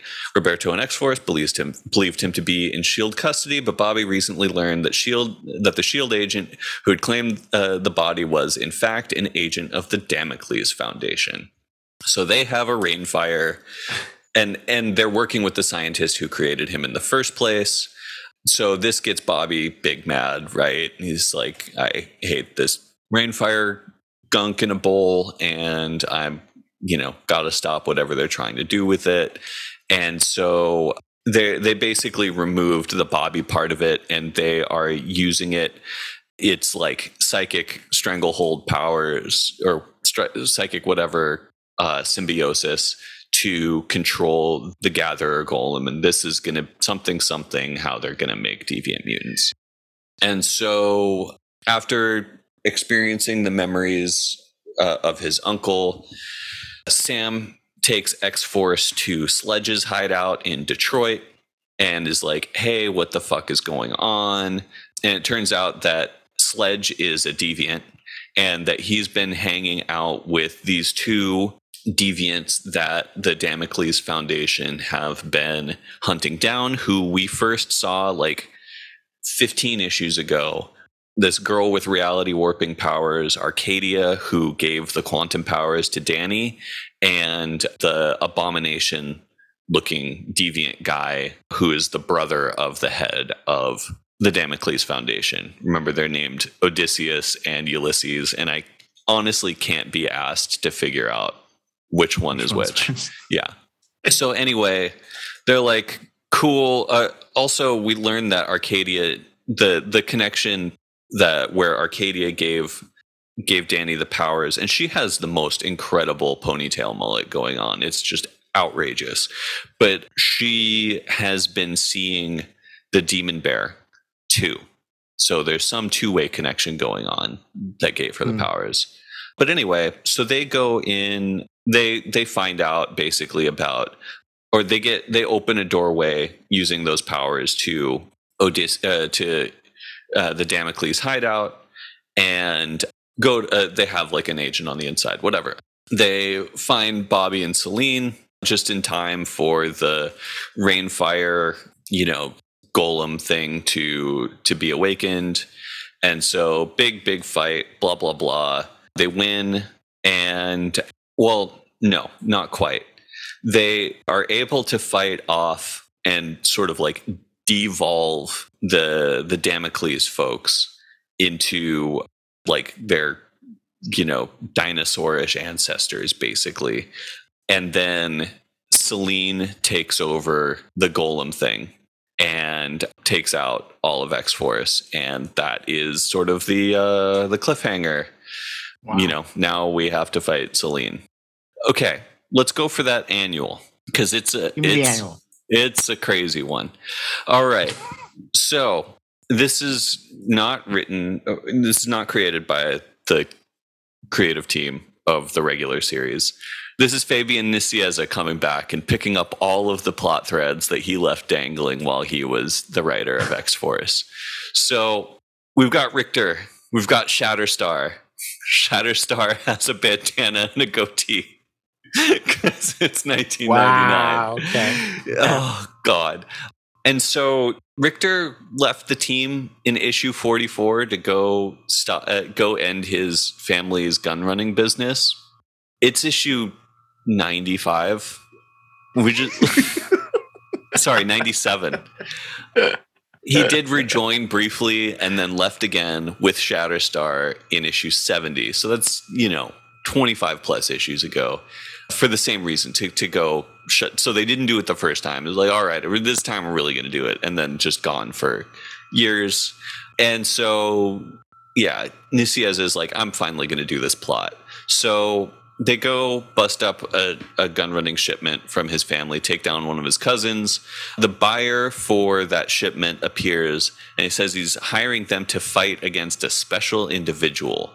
They join along with this mostly to, to free the test subject or to get a sense of if the test subject, uh, this special individual, is being kept against their will.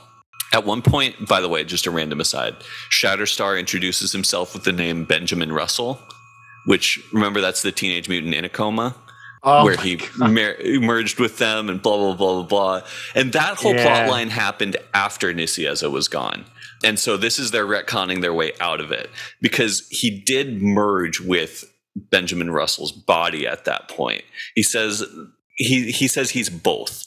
The real Benjamin Russell only believed that he was Shatterstar. However, since he's since been absorbed into Shatterstar, he's basically both now anyway. Okay. So we have confirmation that Shatterstar is his own Mojoverse person before Teenage Mutant in a coma plotline, and stupid ass Jeph Loeb fucked it all up. But now we just have, you know, just like the whole Reignfire thing, we just have retcons on top of retcons to make it more and more and more ridiculous. Mhm. And oh yeah, not only the goatee, bandana, ponytail, fingerless gloves, open leather vest, like he is just all in on the look, on the fit, as the kids say. So they get to the place, they fight this girl with a with like pointy skin powers, like kind of like marrow mixed with skin from Generation X Mhm. and she she's referred to as V2. And then they this guy uh, crashes in, coming to the rescue. He has like he can throw syringes, which give people headaches, basically. Okay. and he's referred to as V1, aka Hanransha. And they don't look a whole lot alike, but he's like, no, we're half half siblings. And uh, he accidentally kills her in the process and escapes with Oh, Richter my. and Shatterstar. Yeah, like you do. He tells this story about how they were all part of a program breeding mutants for specific powers. Long story about how his father died trying to rescue him. An editor caption says this all happened in X Force 43. I went and reread X Force 43. There was fuck all about this. I went to see if it was X Men 43 because Fabian Nicieza wrote that too. It was not. It was issue 42. Oh. X Force X Force 42 and it was it was it you know what? It was a lot of stumbling around but I it was fine because I got to read better comics than this one. Eh, 42 90% of it was this great character study of Warpath in his first meeting with Emma after she opened up the Massachusetts Academy and G- Generation X and really like remembering the whole storyline of his unrequited love for for Terry for Siryn which was just like operatic in scope. And then this whole plot about the V1 V2 breeding mutants for specific powers uh, is a two page interlude in the middle of it which was so completely forgotten that even the editors put the wrong issue number in the caption wow, that's amazing. uh, it also seems to implicate Clan Yashida in in the plot. That doesn't come up in the annual at all. But what Hmm. does come out is this another Nicieza character by the name of Martin Strong, or as I like to call him, Little Flipper Hands. He is a extremely intelligent mutant who was born with little flipper hands just like a body that you know like and and flipper hands flipper feet he he's just like a body that really can't do a whole lot. Uh, and so he built this like super strong mech body for himself because he's a genius and he's got some like motive where he wants to kill all the mutants or something because of course so in in the last time he showed up it was only for one you know short storyline in x-force they blew up that body but now he's like okay I, I I finally found a new body for me. It's this autistic mutant named Freddy, who, or as I like to, as I put him, described him in my notes, Freddy Spider Legs Sarlacc pit. He's like basically a, a, a, little Sarlacc pit, just like rows of teeth on top, and then spider legs on the bottom, and that's it. And he just like lowers himself down into it, and he's like, "Cool, I have a body. I, I can walk around again. We're all set. And his shit is uncomfortable, man. he just looks like a giant sarlacc, or I guess a tiny sarlacc. Like a like a like a big old crab dude, right? He's kind of like a mojo thing going on. Okay. But yeah, it's w- weird. Also, just like he's like, yeah, I'm just gonna erase this autistic person's entire personality and have them be my legs. And there's a he has an employee named Neurotap who can burn people's brains through eye contact. so yeah, she's pretty powerful. yeah. So, following this lead from Hanransha about, you know, other V people, V3, V4, they they break into the facility. There's a big fight. They're winning handily, and then X uh, three members of X Force, Sam, Danny, and James Proudstar, bust through the wall anyway and just kind of join in. Apparently, Neurotap emailed them asking for help, and V3 and V4 at the facility. Then they're like falling apart, as is Hanransha right now. And it turns out Strong is the good guy here, and the the mother of all of all of these V one through four, named Hanna Verschlagen or Verschlagen. Uh, she's the baddie, and she's using these kids to jumpstart her own latent mutant, you know, genome to give her like crazy powers. And so uh, they're like, "Oh, we have to go to Germany." And so Richter uses his powers. Okay, okay, okay, okay, okay. He lifts. This is pre Krakoa, you know. I'm in touch with the world. I got a big power up, Richter. Right? Like at this point, Yeah. he just shakes things. Yeah. He uses his powers to lift stone pillars out of the ground. And then they all like straddle them like a witch's broom. And then he fucking fires them off like a railgun and they just fly through the air to get to Germany. Oh, From like Nevada or some shit. Oh my god! like it's the dumbest panel. It makes no sense.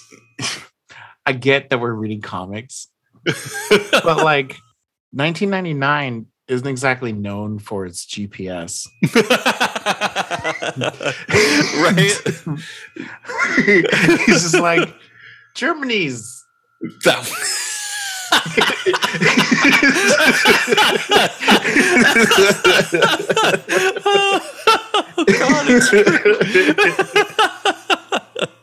like, come on, whatever. Yeah. All right, it's cool. So so they fly to Germany and, and they're racing Cannonball. Cannonball is carrying, you know, like a couple people and they're like, oh, last one there is a raw neck or whatever. So they all fly to Germany and and it turns out Richter's crowd, Richter, Shatterstar, Hanransha get there first. I think Neurotap is also with them hanging out. And they all get captured like immediately. And Hannah, the V Mom villain, she uses them as batteries uh, and successfully does transform herself into some superhuman glowy thing. Sam, Danny, and James break through another wall of another facility, second time this annual, uh, to rescue them. Except this time they're actually necessary. And Shatterstar frees himself, and then cuts off the other battery V kids who are there. Hannah and all of the V kids die, including Henransha. Neurotap is the only character who's left over after all this. She seems like a cool potential future ally. Sam gives her an Xavier's business card. Oh, wait, she'll never be seen in another comic again. no. Although she was remembered by somebody in Marvel because she was mentioned as a potential recruit of the 50 state initiative. Ah, cool. But you know, that was that was like over 15 years ago and we haven't seen her since then, so Right. Yeah, that was was in 2005, four ish. yeah. Cool. so that's X Force. That was fun. Yeah. Mutant X. This is why I drink. Okay. There's an issue that's a flashback to when Storm first turned uh, vampire into Bloodstorm. Kitty trained up to be a vampire hunter and went after her, got turned, or I guess not turned. She just got captured and, and made into a thrall used as an ongoing, you know, food source. You'd think it'd be impossible to turn Kitty. Yeah, she just kind of sits there and lets it happen. there are a couple times where she's like, "Yeah, I guess I should have phased," but that's the level of writing Really? we're working. Yeah, yeah, that's the level of writing we're working with here. It's, it's, uh, this is the same writer as X Factor, right before this series became X Factor, and if you remember, that was like even more painful. and you know, turns out Pio- uh, Piotr was about to propose to Kitty. Blah blah blah blah blah. I don't know the the time frame in this is so fucking weird because I can't tell if she's supposed to still be like 14 like she like because when the the Dracula storm plot happened that was like like right after she joined, or right around the time that Mm. that storm or that uh, Kitty joined the X Men when she In was six one six. in six one six. So they've clearly changed something up here because you're not going to propose to a 13 year old. I hope. Anyway, Uh-huh. next next issue back to the present so remember where we left off was the whole goblin queen thing ended and there's some Skrulls out in orbit and they've got earth at their crosshairs and they're like oh yeah we're gonna blow this shit up. They've got goblin queen. That's terrifying. Then the starjammers board and the starjammers in this story are cyclops binary carol frankie raye nova and silver surfer without the power cosmic in a cloak. Interesting. yeah. It kind of looks like an infinity watch cloak of some sort. But anyway so they they intervene. Cyclops sees alex on their screen. He's like my little brother i didn't know he was alive. And so starjammers come to earth. They approach uh, they just kind of like hover their giant fucking spaceship over where alex and little kid scotty right like mutant x universe alex and madelyne's kid scotty who has all the powers and blah blah blah blah blah they're out fishing. The they just kind of drop their their spaceship right above them and then it looks like they're firing up some uh, they start like like they shoot lasers at him for some reason. And alex is like yeah fuck this and he shoots the spaceship down with one blast just topples this entire giant fucking spaceship.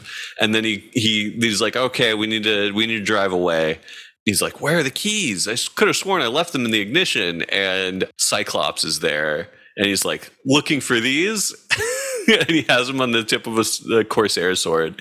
And and he's like yeah thanks. Just smacks him with the car door knocks him over takes the keys drives away. And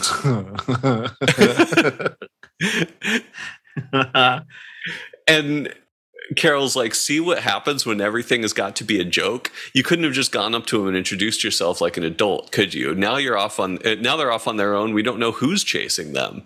When are you going to grow up and start taking life more seriously, Scott Summers? It's like that's incredible. Of all of the uni- of all of the universes and all of the Scotts, I've never seen a non-sulky one. Aw. Ah. yeah. Well, yeah. I mean, Can you can you think No. of one? Can you think of like a jokey, non over serious Scott Summers in every single alternate universe you've ever seen? I mean, the closest thing I can think of is like X babies. okay, but that's not that's not an alternate universe Scott Summers. That's a that's a TV show made by Mojo. I hate that I was about to be like Age of Apocalypse, but that's like epitome. Right. he does nothing but sulk. With his hair over his eye that he doesn't have. Just emo hair five, uh, 10 years before the, tr- uh, like eight years before the trend. Ah, yeah. um, okay. Yeah. I'll give it to you. Okay. Thank you. Earth X. Anyway, Alex is flying away, and another spaceship shows up. This one, Kree. He shoots it down. Kree, Kree soldiers show up and, you know, fight, fight, fight. Cyclops comes out of nowhere again, helps fight them, saves the day, and then Gladiator flies down out of nowhere, and they're like, "Oh, we're fucked now." And so the he, he just like swats down the entire rest of the Starjammers, and then Uatu shows up, and Oh. he's he's like, "I have watched enough." The goblin, the goblin queen is gone. I watched her die. This planet is to left be left alone. It's under my protection. Now going, just picks Gladiator up like an action figure and just tosses him. Okay. And then and then Sure. uh, yep. And then uh I gotta I gotta share my screen on this. This is too ridiculous. So the big the big toss, and then Uatu's you know just like kind of like all right, enjoy your life. My work here is done. Later. And Cyclops is like, So, little brother, what have you been up to? He does not appear in the next issue or the issue mm-hmm. after that. Cyclops? Cyclops.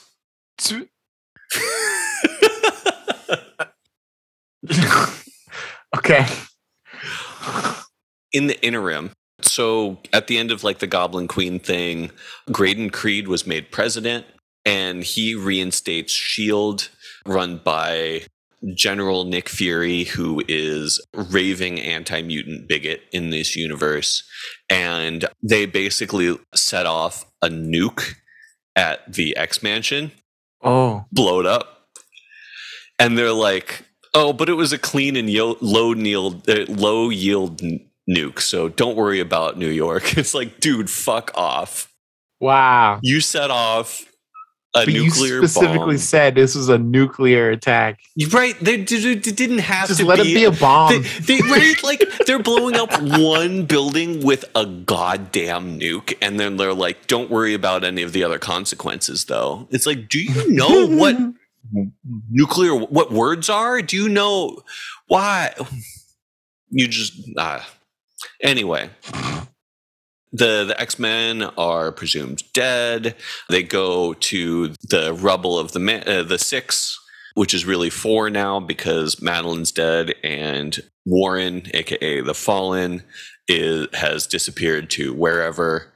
They they go to the rubble of the mansion.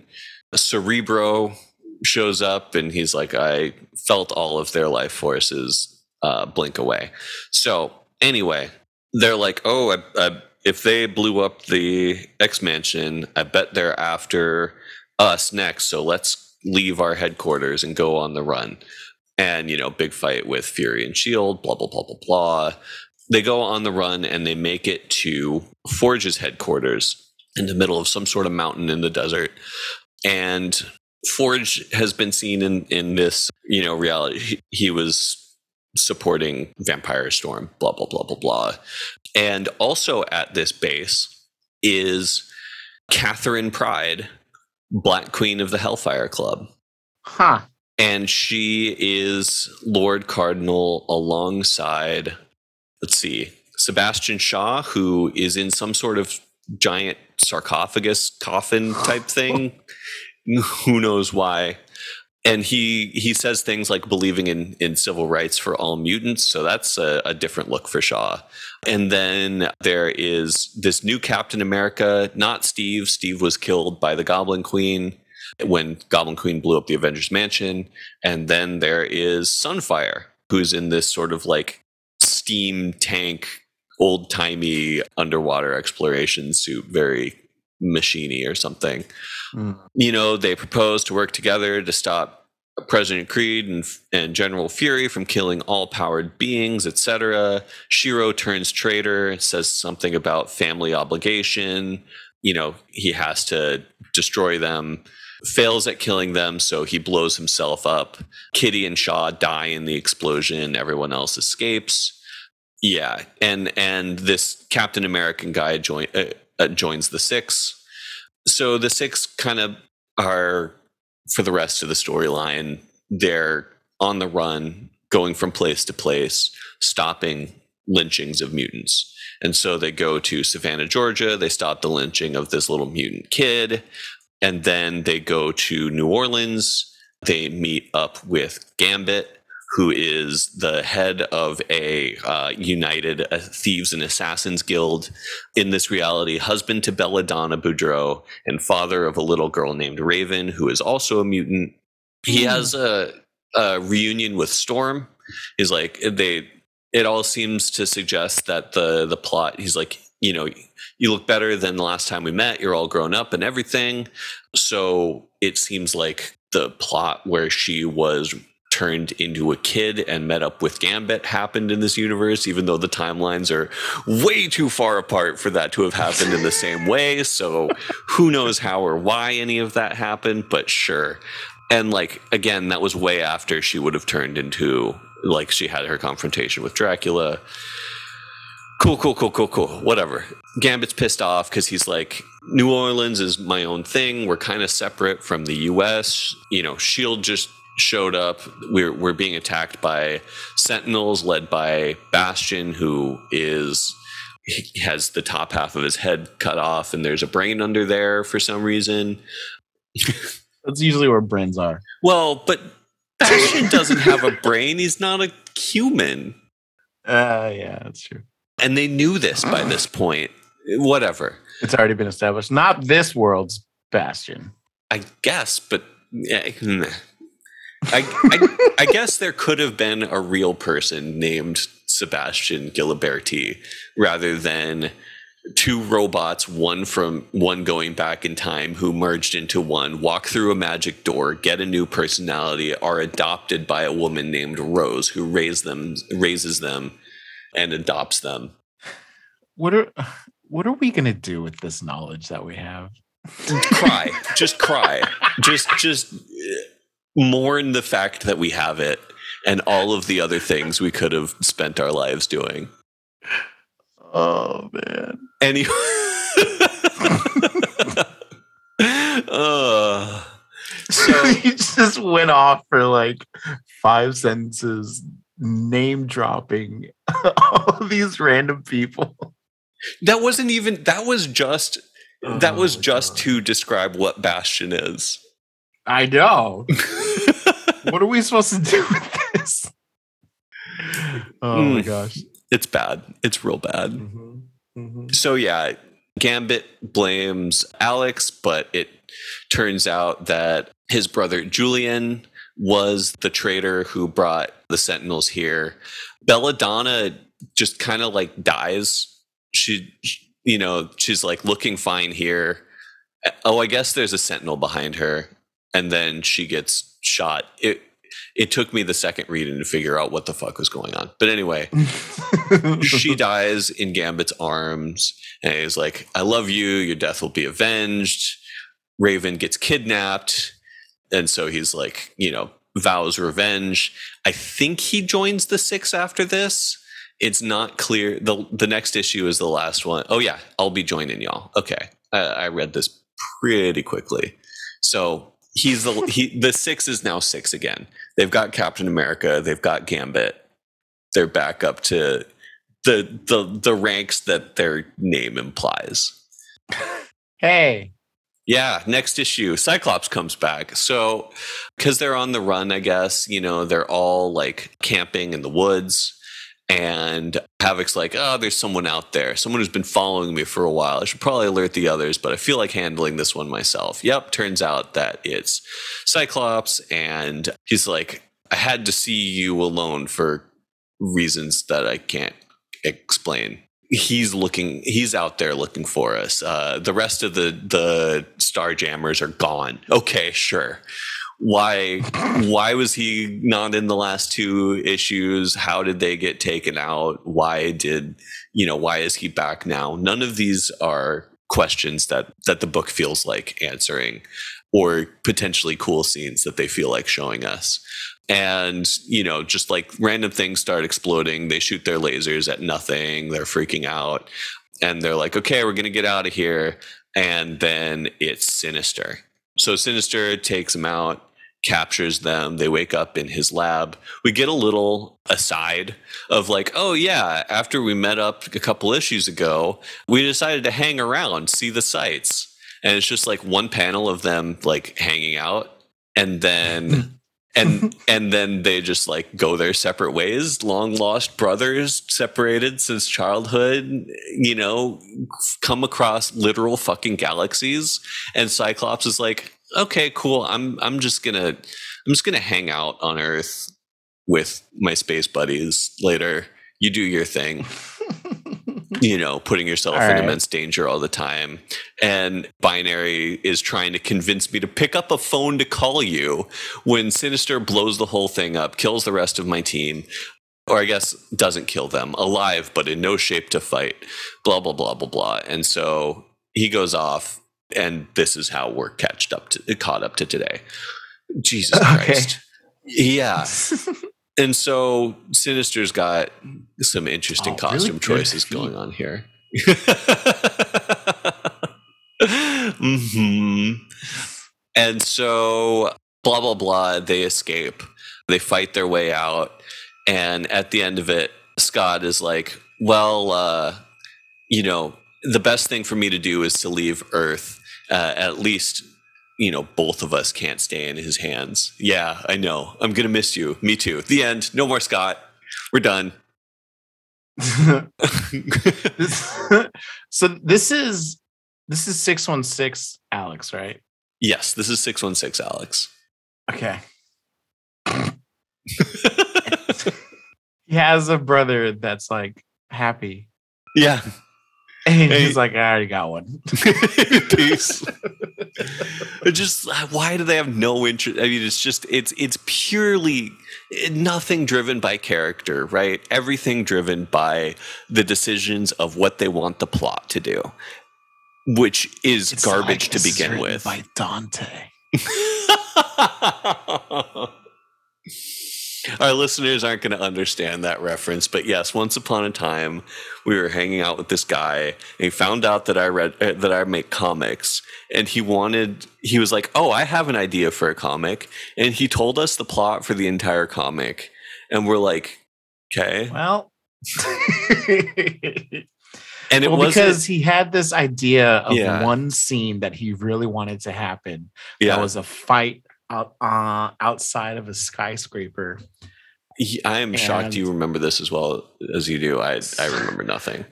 So he basically created characters that would have the powers that would lean towards the scene that he wanted to create.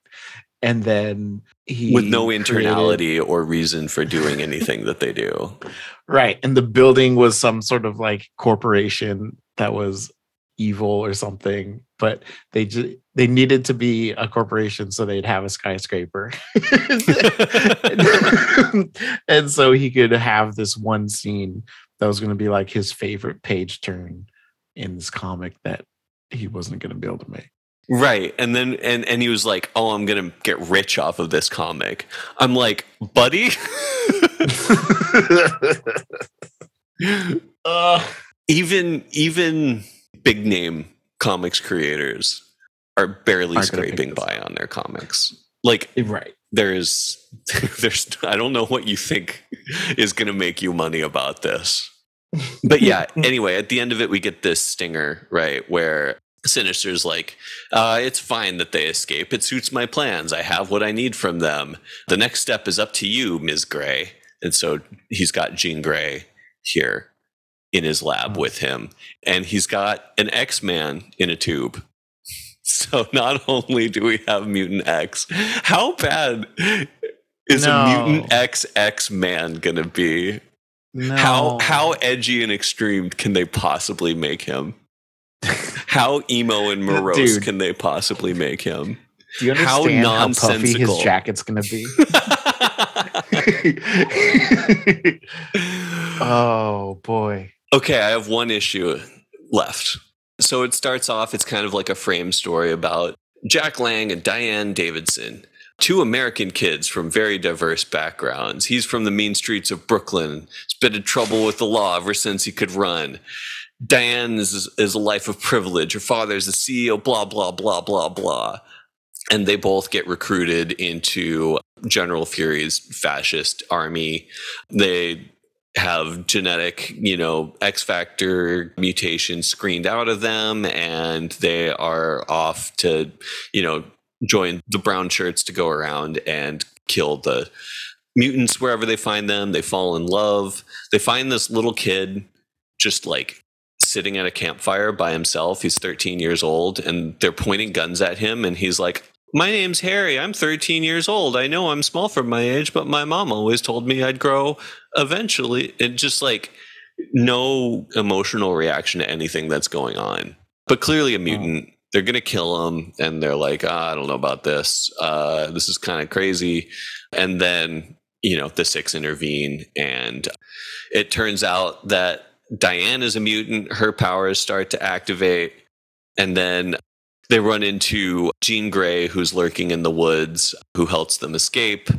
And it wasn't until the very end that I realized the conceit of this whole thing. It's the last page that I read today. This is why I needed a beer so bad. It says, This is a story about Jack and Diane, two American kids who've had their lives turned upside down by the events of the day. It's just Wha- is a story right. about Jack and Diane. Two American kids doing the best they can. And you you you you did all this just to just to do that. You think you're so fucking cute, Howard Mackie. I mean, it's a, it's a it's a side Anger, setup issue. rage. But anyway, Fury, uh, the Punisher, Frank Castle is revealed in this fight to be working for Fury. That's him right there. And at the end of it, Jack, uh, Jack is like, "I want to be a Punisher too." The end. All right. Yep. There we go. That's it for I mean, for things that I read. Mr. Grew up on the streets. Doesn't have a whole lot of uh, room to punish. Right. what he he's gonna punish his ex girlfriend for for being a me- I guess if you're a bigot, that's just what you to- do. Uh, I think he just wants to kill people. Yeah, it's fair. Oh man, Yeah, there we go. there we go. Well, that was a roller coaster. That was a real roller coaster of emotions. What have you got next week Next week, to contribute to the world and society? so so next week, as I mentioned, so six books kind of came out. Yeah. This this last week, this this last comic book release day.